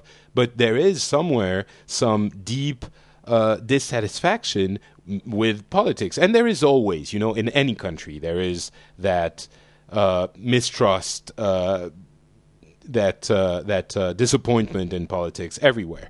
But in the U S, it seems it's a bit stronger, and it does feel, at least from the outside, that the, the two-party system that it is in effect and that over uh, rhetorification of the, the, the, the debate between the two parties is hurting everyone in the end because people are fed up. And I know that everyone's always fed up. Again, I don't want to m- make it seem like this is some sort of big revelation, but people seem to be actually fed up to the point that they will grasp onto anything that can express their frustration with the way the political system is working in the U S now. I would submit that it's a lot about um, uh, lobbies, but there are, I'm sure there are a lot of uh, other issues. But yeah, it, you're you're totally right. I I mean, you, you basically described everybody's situation, and I'm in that same boat. I, I feel that pain. I understand where people are. And maybe I'm a little bit tainted because I just watched a Jim Jones documentary, the whole Jonestown thing and Guyana and all that stuff, where all those people drank the Kool-Aid and died. And listen, watching that story freaks me out. It it makes me not trust I, individual I'm, people. I'm not sure what it is, what that story is. Oh my gosh! Uh, no, I don't even know how to. I, it, the short of it is, there was a religious leader, uh, a Christian preacher in the sixties and seventies. Who started building his own kind of congregation. It became huge. Uh, they moved around the country. They had uh, just enormous numbers of people following them. He eventually uh, convinced everybody that he had the power to heal. Um, he he had you know a lot of fake sort of plants in the audience that would that couldn't walk or were crippled that now could because he would wave at him or whatever. And one of these guys just just a you know off the wall. Convinced everybody that he's essentially a, a god of some sort, and would start to preach this, that he had these powers that they couldn't understand. And sure, sure. The, in the end, they they fled the States because there was a lot of weird goings on behind the scenes. He had a lot of affairs going on and stuff that were controversial. So they they packed up and they left to Guyana, uh, Africa, and oh, set up to Ghana. Uh, is it Guyana? I thought it was Guyana. There's Guyana, Ghana, and Guyana, Guyana, whatever it is. Okay, yeah, something anyway. So they set up this place called Jonestown, is what everyone called it. But it was really this the, their community set up their own place. They grew their own food. You know, they would take care of themselves, do their own everything. Essentially, a, a not communist, but a, a kind of a socialist community of, you know, everybody helping everybody. And on the surface, seemed like it was, you know, maybe an ex- this experiment is working. He got really weird into drugs. Uh, at one point, a congressman flew out there to check the place because he'd been getting letters from people trying to get out, saying they were fe- fearful for their lives if they left. Uh, he came to check it that day. Uh, he got this warm reception. Everybody's clapping for him. Everything is great. But as he left, a group of the people that worked for this Jim Jones guy uh, met met him at the airport and uh, shot him all up, killed him and five others, uh, or five total people, him and four others. And then uh, he then told the congregation of nine hundred nine people that they needed to uh, drink this poison Kool-Aid because their calling was now to move on to a different plane where they could be together and be away from the authorities. And nine hundred nine people, including children and old people, drank the Kool-Aid, died in front of him, and he shot himself in the head. So my point is, okay, I'm following, even more depressed now. Following people who are, uh, you should see this documentary. It's crazy. I have to get a hold of it for you. But anyway, the following people blindly, when individuals blindly, goes against every fiber of my being. I, I just am not a big believer in it. And this feels like a lot of weird following Glenn Beck blindly going on. Mm. And I know there's other factors and there are other people and he's not the only guy, but he's the one calling the events and he's the one leading the rallies and he's the one picking the dates. And that kind of stuff just does not sit with me. I, and again, some of the principles, I'm, I, I, they interest me, but many of the principles on the left interest me. The problem is, I, you know, I have kind of the same issues with With, uh, what's his name? Um, C N N. I can't think of it. Not C N N. M S N B C. Oh, Olbermann. Olbermann's kind of just on the other whole opposite thing. Yeah. I, I, the extremes drive me crazy. The truth is always in the middle. And I don't... I have to say, I'm sorry to interrupt, but people know, you know, I, I live in a socialist country, which I will defend in some aspects for a lot of things. Olbermann, I don't think he's as despicable as some of the other people on the other side. But even me, I will tell you, you know, I he's funny sometimes, but sometimes I, I even me, I will say he's sort of, he makes me want to puke a little bit in my mouth. That, that's, yeah, his special comments can be a bit much. Yeah, yeah. He's like it's like every, every other day he's got a special comment about somebody yeah. somewhere. Yeah. Yeah. As a as a side note, the question of whether Glenn Beck could be elected uh, to office is an interesting question, and I wonder if this would have any effect. So back during the election of oh eight uh, and running up to that, um, there was a lot of talk about uh, Mitt Romney being a viable candidate for the Republican Party. And he was looking good. Like he had some momentum. People really liked him. uh, here in Utah. He was a huge hit because he well, is. He's he, a Mormon. Yes, he's a Mormon. Well, I don't. Not a lot of people know this, but Glenn Beck is a active, heavily practicing Mormon. And I'm I've grown up L D S my entire life. I live in Utah as well. That's part of why everyone here thinks Glenn Beck is, is the bee's knees. I wonder if he would run into that same problem, because right now he's kind of the mouthpiece for this extreme right. But that same extreme right would not, especially in the South, would not allow Mitt Romney to get traction. He, they just wouldn't. Why? There's oh, dude, there's so much religious like uh, discrimination, not just against Mormons, but it doesn't matter. Whatever, whatever the the minority or oh, the, right, you're you're saying the the extreme uh, right, the Christian right, would not allow a Mormon to get the traction he needs. Right, which is okay. Yeah, that that is exactly right. They were they they rallied against him very heavily. Yet these are the votes of the of the conservative right, and so I don't know. That would right. be really weird to see, because people don't talk about that. You know, he doesn't. He brings it up occasionally on his radio show and other things, and it's not like he's hiding it. But it would be an interesting thing to see if if that would have any movement. To, to be honest, I think it's Sarah Palin who's going to try to run, right. and heaven help us all. That's all I'm saying. Wow. Okay, we'll have time to uh, review that uh, that issue of uh, Miss Palin running and what it means for the the world, I would say. Uh, but that is not for today. Let's move on to something else, um, and we can stay in politics because uh, the story I chose for um, France really chose itself. Uh, there's been a huge, incredible, insane amount of uh, talks about the one situation, which is uh, sort of linked to what I was discussing, uh, what we were discussing with um, uh, Sean uh, last week, last month, I'm sorry, and that uh, Turkey suffered through. I mean, the other hosts suffered through for way too long, so I'm going to try to keep it a little bit shorter. But um, so we have a very, uh, not very big, but we do have a problem with illegal immigration in this country. And uh, a few weeks ago, the the uh, the uh, Sarkozy's administration started uh, deporting uh, people from the Rom community, which is basically gypsies. Um, and there are a few issues there, but they, I think they deported a few hundred uh, people, maybe a thousand or two, something like that, which they sort of arranged as voluntary return to, to their country. Um, because the, the France would give them a few hundred euros and they would agree to leave, you know, without making a fuss, basically. Um, as I've said on the show um, last month, we do have a problem with illegal immigration on one side, and also um, the the sort of organized crime that, that rallies around it for uh, professional beggars and uh, things like that. And prostitution, there's a whole lot of thing, but a, a whole lot of things. So on one hand, you have the... Um, The, the the some of the people seeing that that deterioration of the situation uh, because there is links to, to organized crimes, and then you also have um, those communities getting setting up in places like, you know, because the gypsies will need a place to set up their, their camps, so they will go in a village on on that. villages or that small town's property and will set up some sort of illegal uh, camp.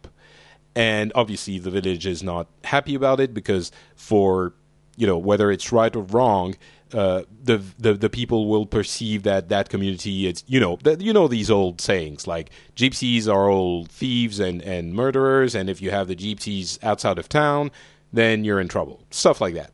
Mm. Uh, which, you know, obviously is not not something that anyone is very proud of.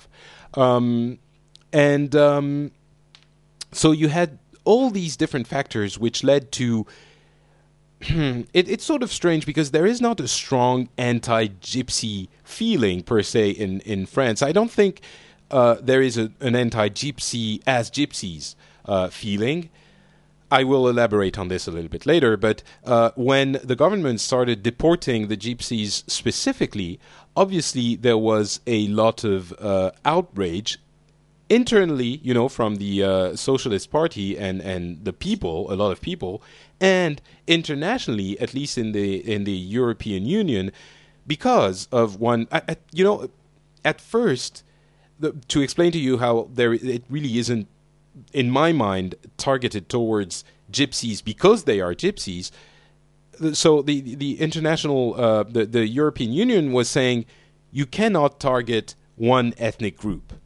And for me, I wasn't really understanding was why that was the issue, because for me, I was seeing that issue as illegal immigration problems.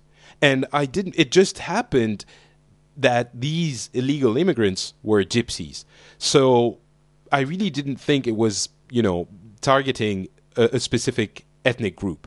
Um, but then, you know, so I, I researched uh, the issue a little bit, and European Union is, is very, very vocal and saying this is an ethnic group that is discriminated against in their own country, mainly Romania, and um, they are seeking a, a, you know, sort of, it's not really asylum, obviously, because they are not in physical danger in their, in their home country.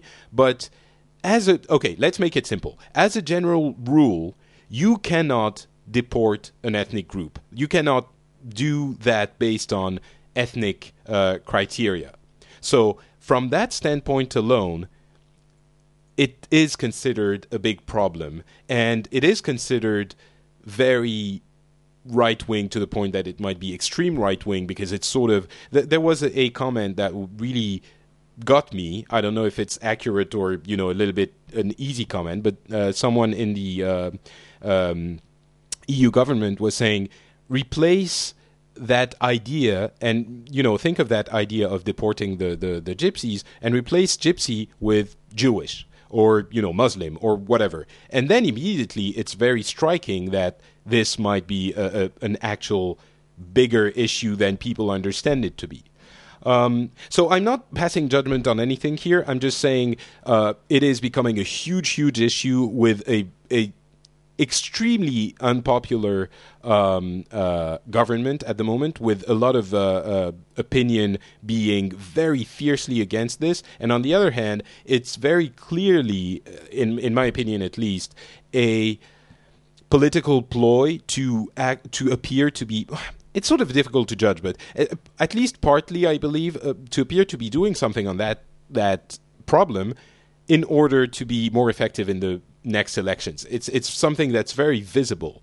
Uh, now, I personally don't believe it's like actively targeting gypsies because they are gypsies, but still, you know, if we have these kinds of rule, it's it, you if you can't do it, you can't do it. But then it's also blurring the lines, because as I was explaining earlier, it's sort of a voluntary return home for these people, because they've signed a paper that says, you know, I get five hundred, one thousand, two thousand euros, whatever it is, and I go home. So it's not really deportation. Um, so it's a very complex issue we could spend, you know, twenty minutes talking about. I don't want to spend that much, but just, uh, you know, with that description, what I think I think is not as accurate as it should be, probably, but still, what do you guys think of that, of the issue when when described uh, like this? Maybe start with Scott. Okay, well, um, so, I mean, you can compare it to Mexico here um, a little bit. So there are laws in place that that limit immigration, um, or you know, there are laws in place to block illegal immigration. You can legally immigrate to this country, no problem. Um, but that's uh, represents cost and time and, and, and resources that many people don't have. So there's a you know sizable illegal immigration issue in this country. And then that being said, if a, a couple come to America from Mexico and they get uh, to laying down family and they have a kid, and that kid goes on to college but is technically from an illegal family, there's all sorts of issues that could send them back. And that hardly seems fair to to punish uh, you know children who had no choice in the matter either way. And you know so there's there's many gray areas in this. Otherwise, some people think is a black and white issue. Just keep them out and mm. or let them in. Um, it it does get more complicated when you say, you know, if you if you were saying, well, all right, if you're Mexican, you can't come here, but if you're, I don't know, if you're from Argentina, sure, come on up. That mm. would be discriminating based on nationality slash ethnicity or whatever. Uh, if that's ha- if that was what was happening with the gypsies, I could see that. But if all they're saying is, well, the problem right now just happens to be gypsies, but it's an illegal immigration problem, and we don't care if you're a gypsy or a guy with a horn and three eyes. If you're illegally immigrating, then sorry, the law is the law, and if we need to change that law, fine, let's go through due, due process. That's where I stand on it, and I think that's where most most logic should be placed. It should never just... I, I'm just not a fan of jumping to the extremes, like, bah, this is racism, or bah, it isn't fully racism. It's always... And we, we, we have to say also, um, there are, you know, we have camps where illegal immigrants congregate, and we try to provide them with what they need, and then the camps get completely inhumane because there are too many people, not enough resources, but so you try to close them down, but then they just reform somewhere else. So just to illustrate the fact that there are real illegal immig- immigration problems. And just to, to jump on what you were saying, when that law was passed, I'm sure everyone will know, uh, that law in uh, Arizona about being able to just, you know, what was it? Like uh, um, you could pull them over if you, if they looked right. Mexican. Exactly. I was... I was completely outraged uh, about that. But then it's it's interesting because when I think about what's happening in my, my country, some things that are that some people will say is completely outrageous in the same way, I'm a little bit more, you know, reserved about, or, or I'm not sure exactly what I think. So it, it's it is a very complex issue. But sorry, keep going, Scott. Well, um, my brother lives in Phoenix, and uh, he's pro those changes they made, and I couldn't believe it. I said, Mark, what are you talking about? You know, sell me on this. And to just sort of sum it up, we didn't also, there, a lot of what was reported out of out of the Arizona stuff was not uh, reported very well. Like, in other words, there there are states with already harsher regulations in place, but no one's talking about those. Um, so there tends to be uh, a little bit of an insular reporting mechanism as well, and I think some of that stuff didn't get reported properly. I still think it's it's harsh, and I still think he's crazy for thinking it's a good idea, but he's also... He's one of these Glenn Beck freaks, and anyway, he's he's totally on the really? His, right. You can, oh yeah, my brother's crazy about that stuff. Um, but and then I'll, I'll just say this. Well, and it, this is semi-related, but not entirely related. I, I tend to I, I tend to roll with people. Like I'm I'm more interested in individuals, and if I find somebody who's working their can off to to, to get into this country to to do it right and legally and everything else, then they'll they'll figure out a way to do it, and I, I totally respect that. I don't think anybody like that should be held back. It should be encouraged. We want smart, diverse people in this country. Um, and to to put an end to that is a mistake. To stop illegal immigration uh, as a whole, where there isn't that kind of motivation or we don't see those sorts of things, we have to have better processes in place that either encourage that or discourage the other. Well, there is there is also a fallacy about stopping illegal immigration because the people, let's go to an extreme and say the Glenn Beck type, are going to tell you, yes, we have to stop illegal immigration. It's like saying we have to stop selling alcohol. We know where that went. You know, you can't do it. It's impossible. So if you have to say you have to have the, the harshest rules about everything and you have to send them back immediately and blah, blah, blah, and like you cannot stop illegal immigration. That is not going to happen. There, yeah. There would be one way to stop it, which would be make the U S less appealing to people. They wouldn't want to come live there. Yes. If you want to start living in caves, then sure, maybe that would work. But uh, and uh, we have the same problem here. And um, yeah, it's the same thing as, you know, if you there are, I guarantee you, Turkey's not here to defend himself, but I guarantee you, tons of people eat on Ramadan Day. Or the, I guarantee it. They're eating all day, and they're hiding it, and they're sneaking it, and they're doing whatever. Yeah, I mean, sure, the threat of arrest and jail and all that stuff exists, but dude, somebody's got a straw and their liquefied pizza in a bag and they're sucking it on there all day long. I guarantee that's happening. That and I'll, and I'll, I'll close with one thing. I can't wait to hear what Paul says about this, but I want to say this real quick. I forgot to mention it earlier. I have actually had a death threat, a bona fide death threat from a comment I made on another show. I think it was on T N T or Forecast or something uh, that I made about Glenn Beck from a self-proclaimed libertarian threatening my life for being anti-Glenn Beck. Now, I don't know if you can see all the ironies, the layers of irony or not, or not. He's claiming to be a libertarian, which in effect means that everyone should have the liberty to say, think, and do what they want. Yet he wants to take that right away from me for disagreeing with this famous talk show host that he likes more than I do. And it blew my mind. Anyway, I just totally forgot to throw that in there, but that was a lot of fun to deal with. I really enjoyed it. I can't wait to get more from the show. That'll be fun. Hmm. That's anyway. Going to be interesting. um, yeah, I'll ask you offline how you dealt with it, but uh, yeah. I'm sure you know you, you sent some of your friends to pay him a visit or something, right? All right. Um, yeah, another thing I want to add also, which uh, what I didn't mention about that uh, issue with the, the gypsies, there is also uh, the added layer of they are citizens of uh, the E U. And for a lot of them, you cannot prevent them. You know, there is free circulation of goods and people in the E U, so they are theoretically allowed to com- go anywhere in the E U. It's basically, the, you know, the federal state is, is equal for everyone. Um, but then, you know, they, they there are conditions like they have to find a job within four months and stuff like that. So it even complicates the uh, the issue further. And then you have people who admit, you know, who let uh, gypsies into their their um, uh, their the, the property of the village, under the condition that the kids will go to school, but then they don't, and then it becomes a problem. So anyway, just to illustrate the fact that it is a very complex issue, and you can't sum it up uh, in, yep. in five minutes. Uh, sure. Yeah, Paul, Paul. Yeah, um, I, I, I've been following this issue a little bit. I think it's interesting that uh, you had mentioned there was a thing in place where they were going to pay, give give uh, some of the Romans some money to go back. And then I just suddenly thought of them going back and telling their friends, hey, you know, quick, go over the border and they'll give you some money and you can come back. Yeah, it, it happens all the time. The thing is, we were, you know, the government is not sure how to make them go back. So, um, yeah. yeah. Um, so I, I don't know if that's probably the best idea, the best incentive, because you'll just, the, you know, they'll go back and tell their friends, hey, go back over there and they'll send you, give no, you some money. No, they go back themselves. Back. They cross yeah. again afterwards. They're like, oh, um, cool, made a thousand euros. But to, to touch back on the issue with, um, you know, Arizona and the, the papers, please. I, I'm policies. sorry. I, I'm horribly rude. I just, I'm forgetting lots of stuff that I want to say. I, I'm not sure I made it very clear, but the gypsies community is extremely discriminated against. It's like, it is, I'm saying their life is not in danger in Romania, but they are, ext- you know, they are actually... Ter- terribly, like they can't find jobs. They they are uh, uh, judged before you even they even open their mouths. It is like a serious problem. I just don't want to make it seem like I'm saying, oh, the gypsies, they have fun traveling around and they come back, and it is a, a serious problem. So yeah. Well, they, they're so romanticized here in the States. You know, they're like they're like the magical people. They're like the the traveling awesomes. You know, so we don't see. I, I, this is it's kind of surprising to me to hear all this. But anyway, go ahead, Paul. Yeah. If you've been bitten by a werewolf, you got to find a gypsy, right? It's sort of the rule.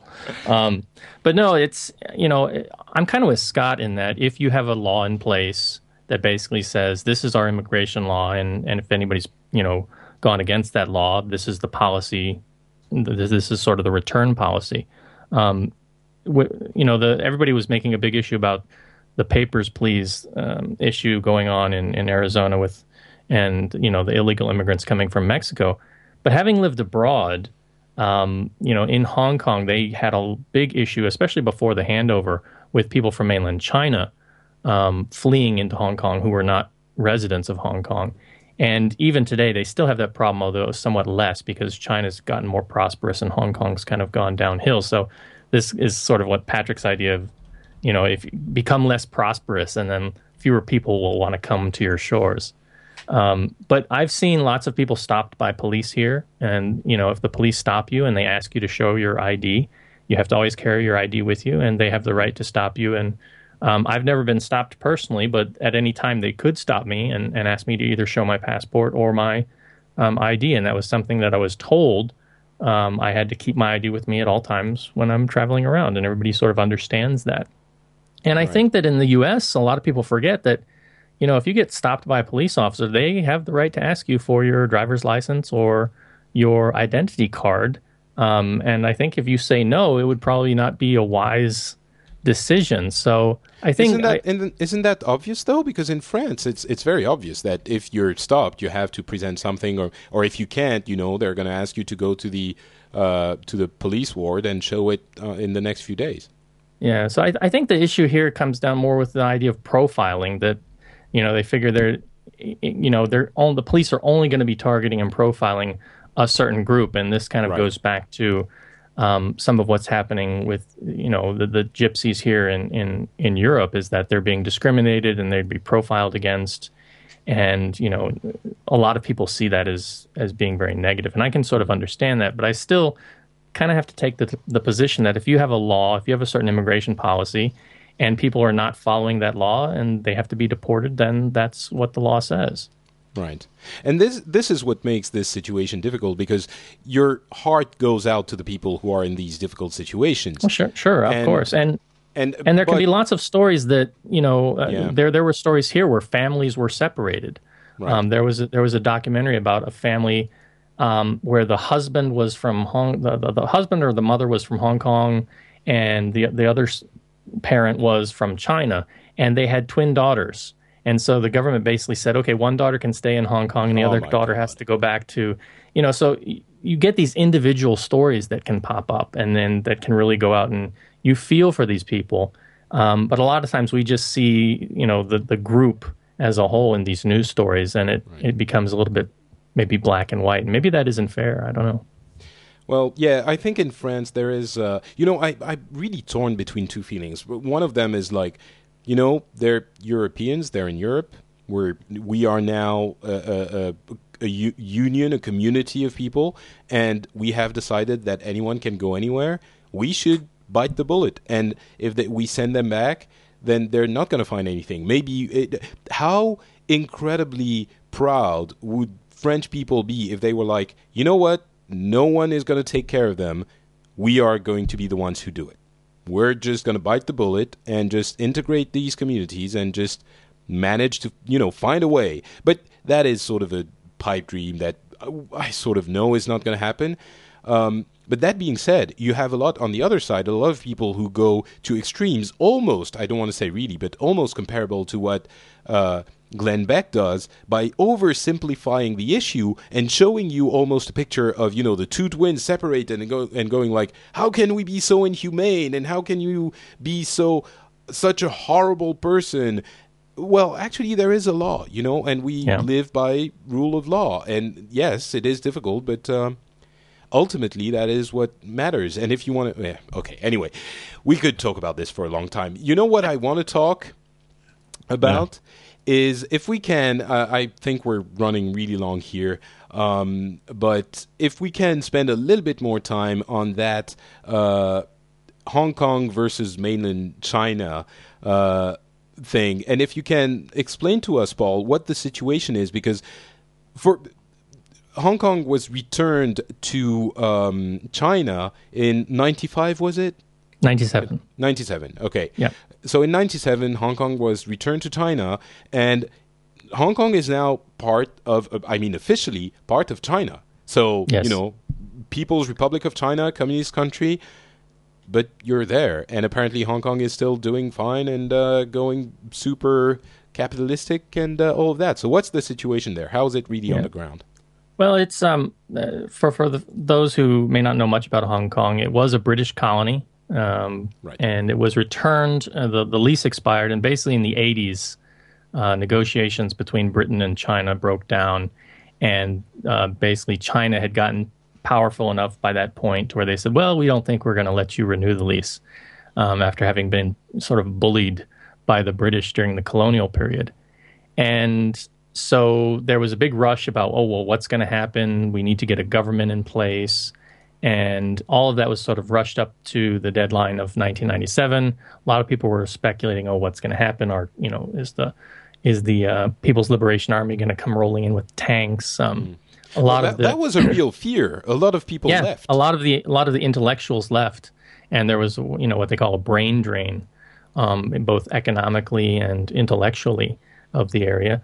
But uh, the handover went over smoothly, and um, it's considered what they call a special autonomous region, similar to Shenzhen and Shanghai and some of the other uh, economic zones, where they allow capitalism, um, and they try to, they say they try to sort of keep a hands-off policy.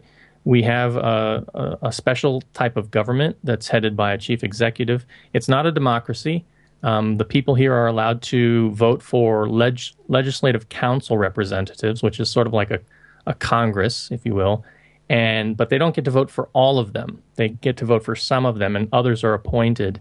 And then ultimately that group appoints the chief executive. Right. There's been a big push recently to try and go for universal suffrage, um, but that is something that uh, Beijing is very reluctant to do. They keep sort of, they, they were talking about maybe having elections in, in twenty twelve, and it's been pushed back to twenty sixteen. And, you know, there people are talking about pushing it back even further.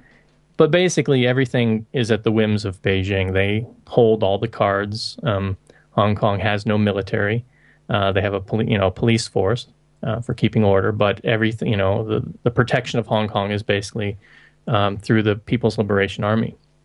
And they have they've taken over the barracks here, and you know, they have a presence here. So if things were to get out of hand civilly, they would probably step in at, at a given point. Um, okay. Economically, things have started to decline somewhat in recent years. We've had issues with SARS, you may remember from a few years back. Right. Um, avian flu has been an issue. And uh, so economically, we, you know, it's still a very strong financial city, but it it's losing ground to places like Singapore and and Shanghai um, and other growing economies like um, Thailand and Vietnam. Um, so a lot of people are looking to the mainland. I mean, I, I think it was last week or two weeks ago, the, the announcement came out that uh, China now has the, moved into the number two spot in terms of uh, G D P, um, passing Japan. So, you know, that's where all the, all the business is heading, and that's where the future seems to be. And a lot of people are unsure what the role of Hong Kong is going to be. So, um, but do, do you feel, do you feel, uh, well, let's say safe uh, in Hong Kong? And do you feel like it is actually a different, you know, for everyday life, it's it's not China. Yeah, it's very safe here. I mean, the infrastructure here is really great. Um, I've I've been spent considerable amount of China, time in China, and I think Scott can speak to this too, because um, I think he spent time both in Hong Kong and China. Um, there, I feel really safe here. I feel a lot safer here than I do in many of the cities in the U S. Um, there is crime here, um, but there's you know they don't their people are not allowed to own guns. So the crime is, you know, the occasional chopping or the occasional criminals who do have access to guns, you know, usually robbing banks. Imagine that. Like, Don't allow yeah. people to carry guns. There's less crime. That's yeah. like magic. Um, and so, yeah. Uh, but yeah, it's, it's a it's a very safe city. I've I've I've never felt uh, at in danger here. Can't say right. the same. I, I for meant the more more regarding China. You know, are, are they going to come in at any time? Or well, they have they have this policy, like, you know, more like about freedom of expression. Like if you say, yeah. you know, China is a horrible dragon that will eat the world, you get yeah, transported magically that's the, to. That's know, the sort of the mystery. Um, they have this policy. It's a hands-off policy that was supposed to last for fifty years after the handover, ending in the year twenty forty-six. And slowly but surely, China's started to manipulate. It looks like Turkey's coming back. Yep, he's coming to say goodbye when we when we conclude. Keep going, uh, Paul. Um, so slowly but surely, uh, they've started to change some of the policies. There's been a push to get Mandarin as the main language to be taught in local schools. Um, officially, it was English, as supplemented with a lot of Cantonese, which is the dialect of southern China. Um, so little things like that. Um, there's a there's a strong presence by the Communist Party in local politics. Um, so there's there you know just like you have the Republicans and the Democrats in the U S, you have parties here who are um, sympathetic to Beijing, as they like to say.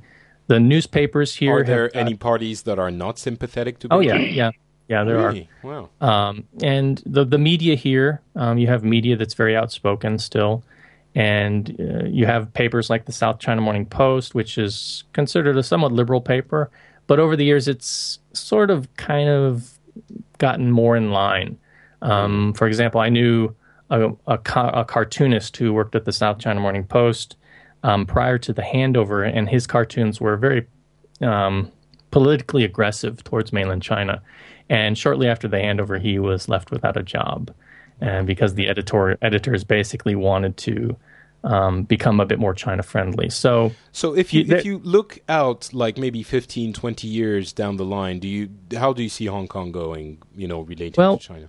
it really looks like um, Shanghai is is the city of the future right now. Um, but it, it really depends on what happens politically in Hong Kong. And Hong Kong's trying to re- reinvent itself. For a long time, it was sort of the financial center of Asia.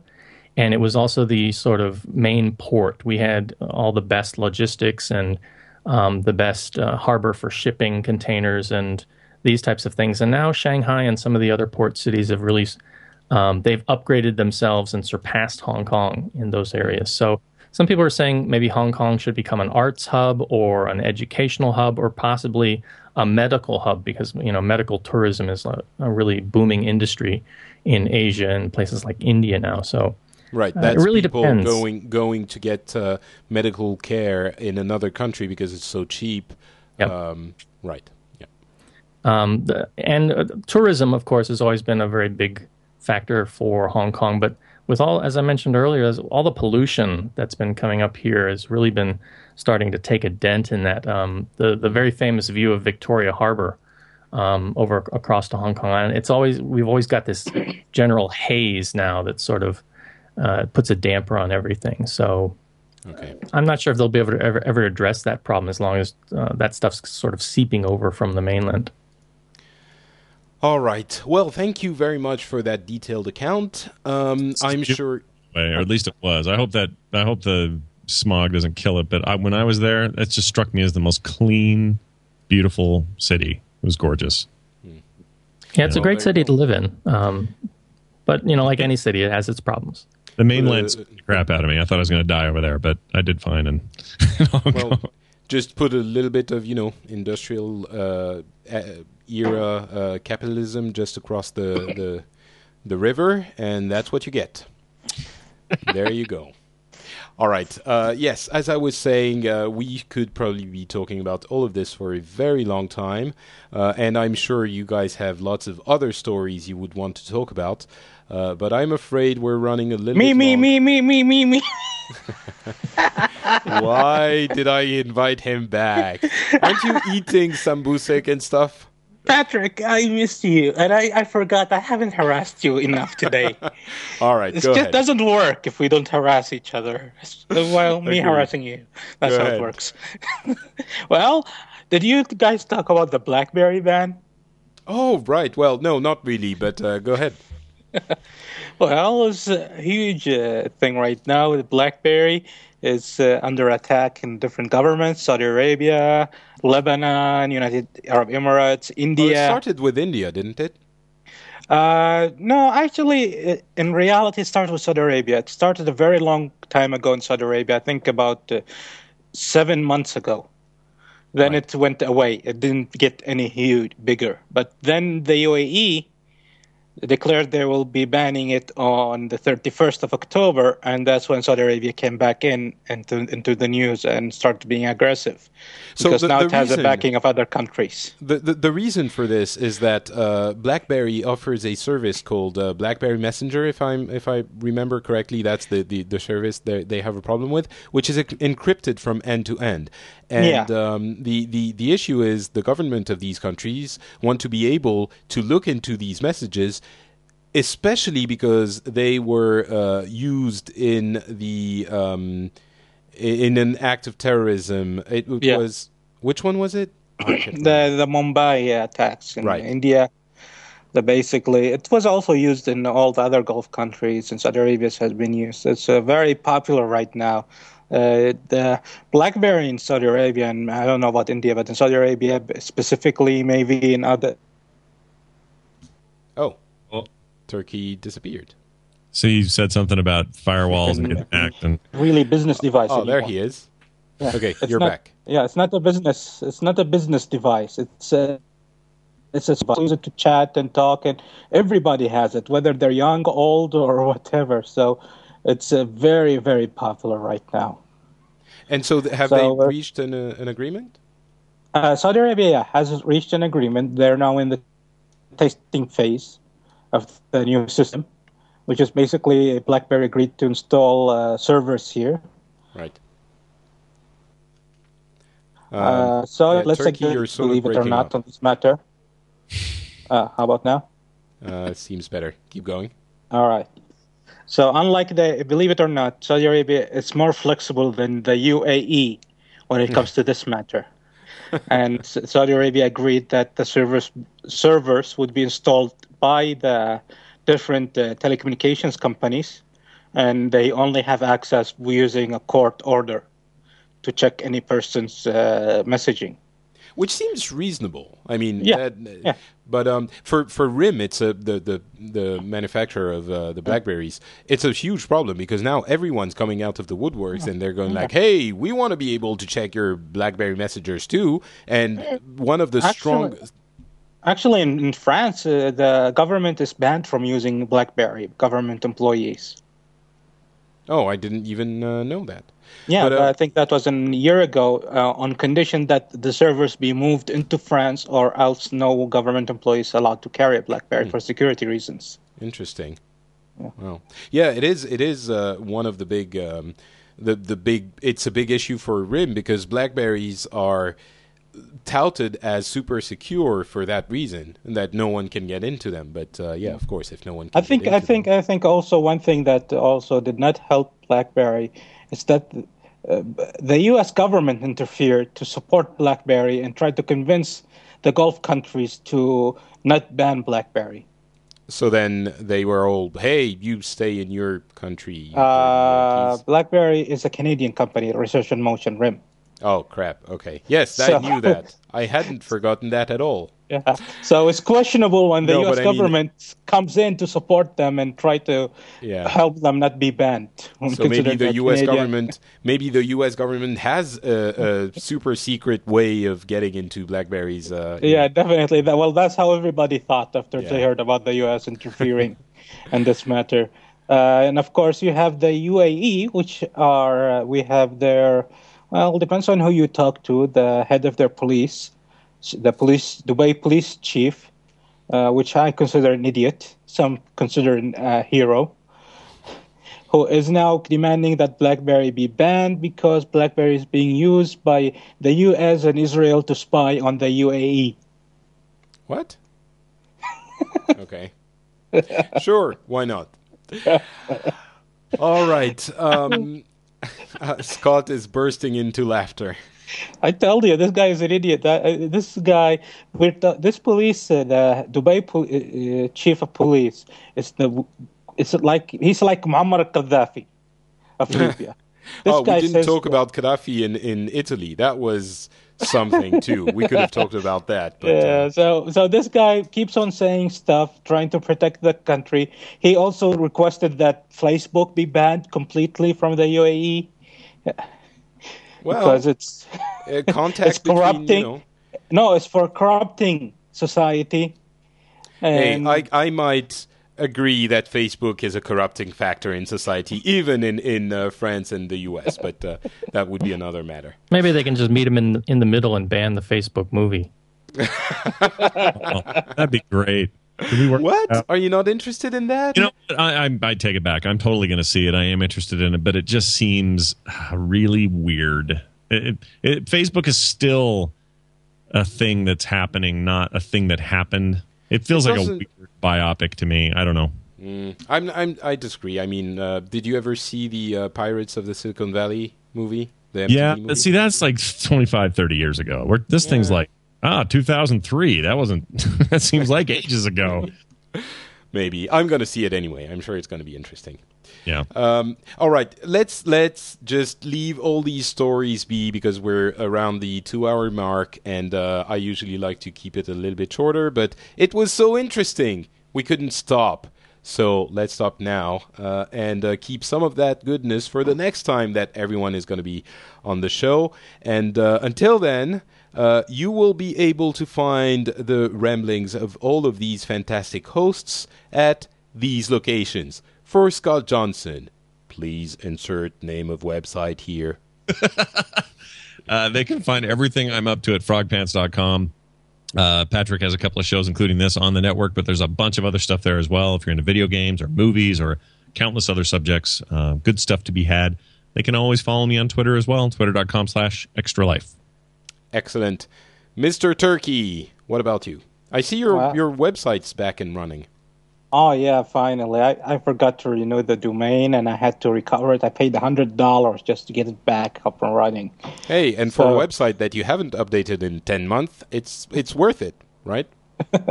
Well, yeah, actually, because I'm actually do, I'm planning to get back my podcast. Uh, gonna Dude, you've been telling me that for like six months. Well, I never get around to it, but I'm seriously, I really okay. want to do it. I've already have all the people I'm going to interview. It's going to be different because I'm going to make it an interview podcast where I'm going to meet the locals and expats in Saudi Arabia to talk about life in Saudi and their oh, opinions. That's awesome. So, yeah, so it's a completely different format. I'm still working on it. As soon as I get it set up, I'm going to start uh, podcasting it. And nice. uh, if you need to check and follow it and find out if it's ever going to happen, you can check me on Twitter, and my Twitter I D is Saudi, or you can check the website, which is a saudi life dot net. Excellent. Thank you, Turkey. Um, Paul, do you have any uh, Twitters or Facebooks or websites uh, that you would uh, recommend people check out? Yeah, if um, you're interested to see what I'm doing in Hong Kong, never really exciting stuff, but you can follow me at uh, twitter.com slash foxlore. And I do have a podcast on Hong Kong movies and Asian movies. So if that's of interest to you, you can find that over at uh, w w w dot kongcast dot com. Excellent. Thank you very much, sir. Uh, I am, of course, Patrick Beja, and you can find all my ramblings uh, and links to social media sites on patrick beja dot com. And I am Not Patrick on uh, Twitter and Facebook also. That is going to be it for us. We will be back in... I, I think we might make it in like three weeks because we are doing it on the first Saturday of the month for various reason, uh, reasons. But usually it's the last Saturday of the month. Although next time, hmm, October second might be better than September twenty-fifth. I don't know. We'll see. Anyway, three or four weeks, we'll be back with another show. Thank you so much for listening. Thank you guys uh, for participating. And we'll talk to you again in a month. Bye. Bye. Bye.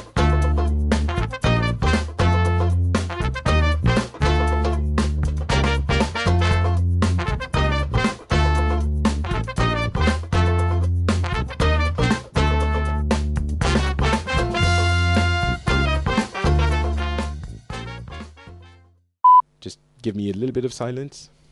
I could be Terpster and say things. How about a derp? All right, never mind. I give up. As I mentioned in the email, though, unfortunately, I don't speak French very much, so I can't follow your French podcast. Well, that which... is no excuse. Get off my conversation right now. Yeah, I listen to those, but I have no. I, I pretend what Patrick's saying, and it's even funnier that way. Yeah, it's you know, it's an imagination exercise. You just uh, make up uh, what everyone else is uh, saying.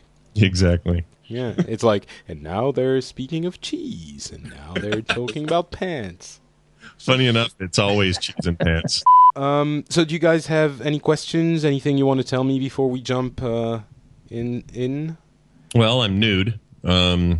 That is information yeah. that I will be happy to relay to my listeners. I am not nude, but I could be if it's a requirement. You could be. This podcast is part of the Frog Pants Studios Network. For more information about this and other shows, visit frog pants dot com. Audio program so good, it's like you're there.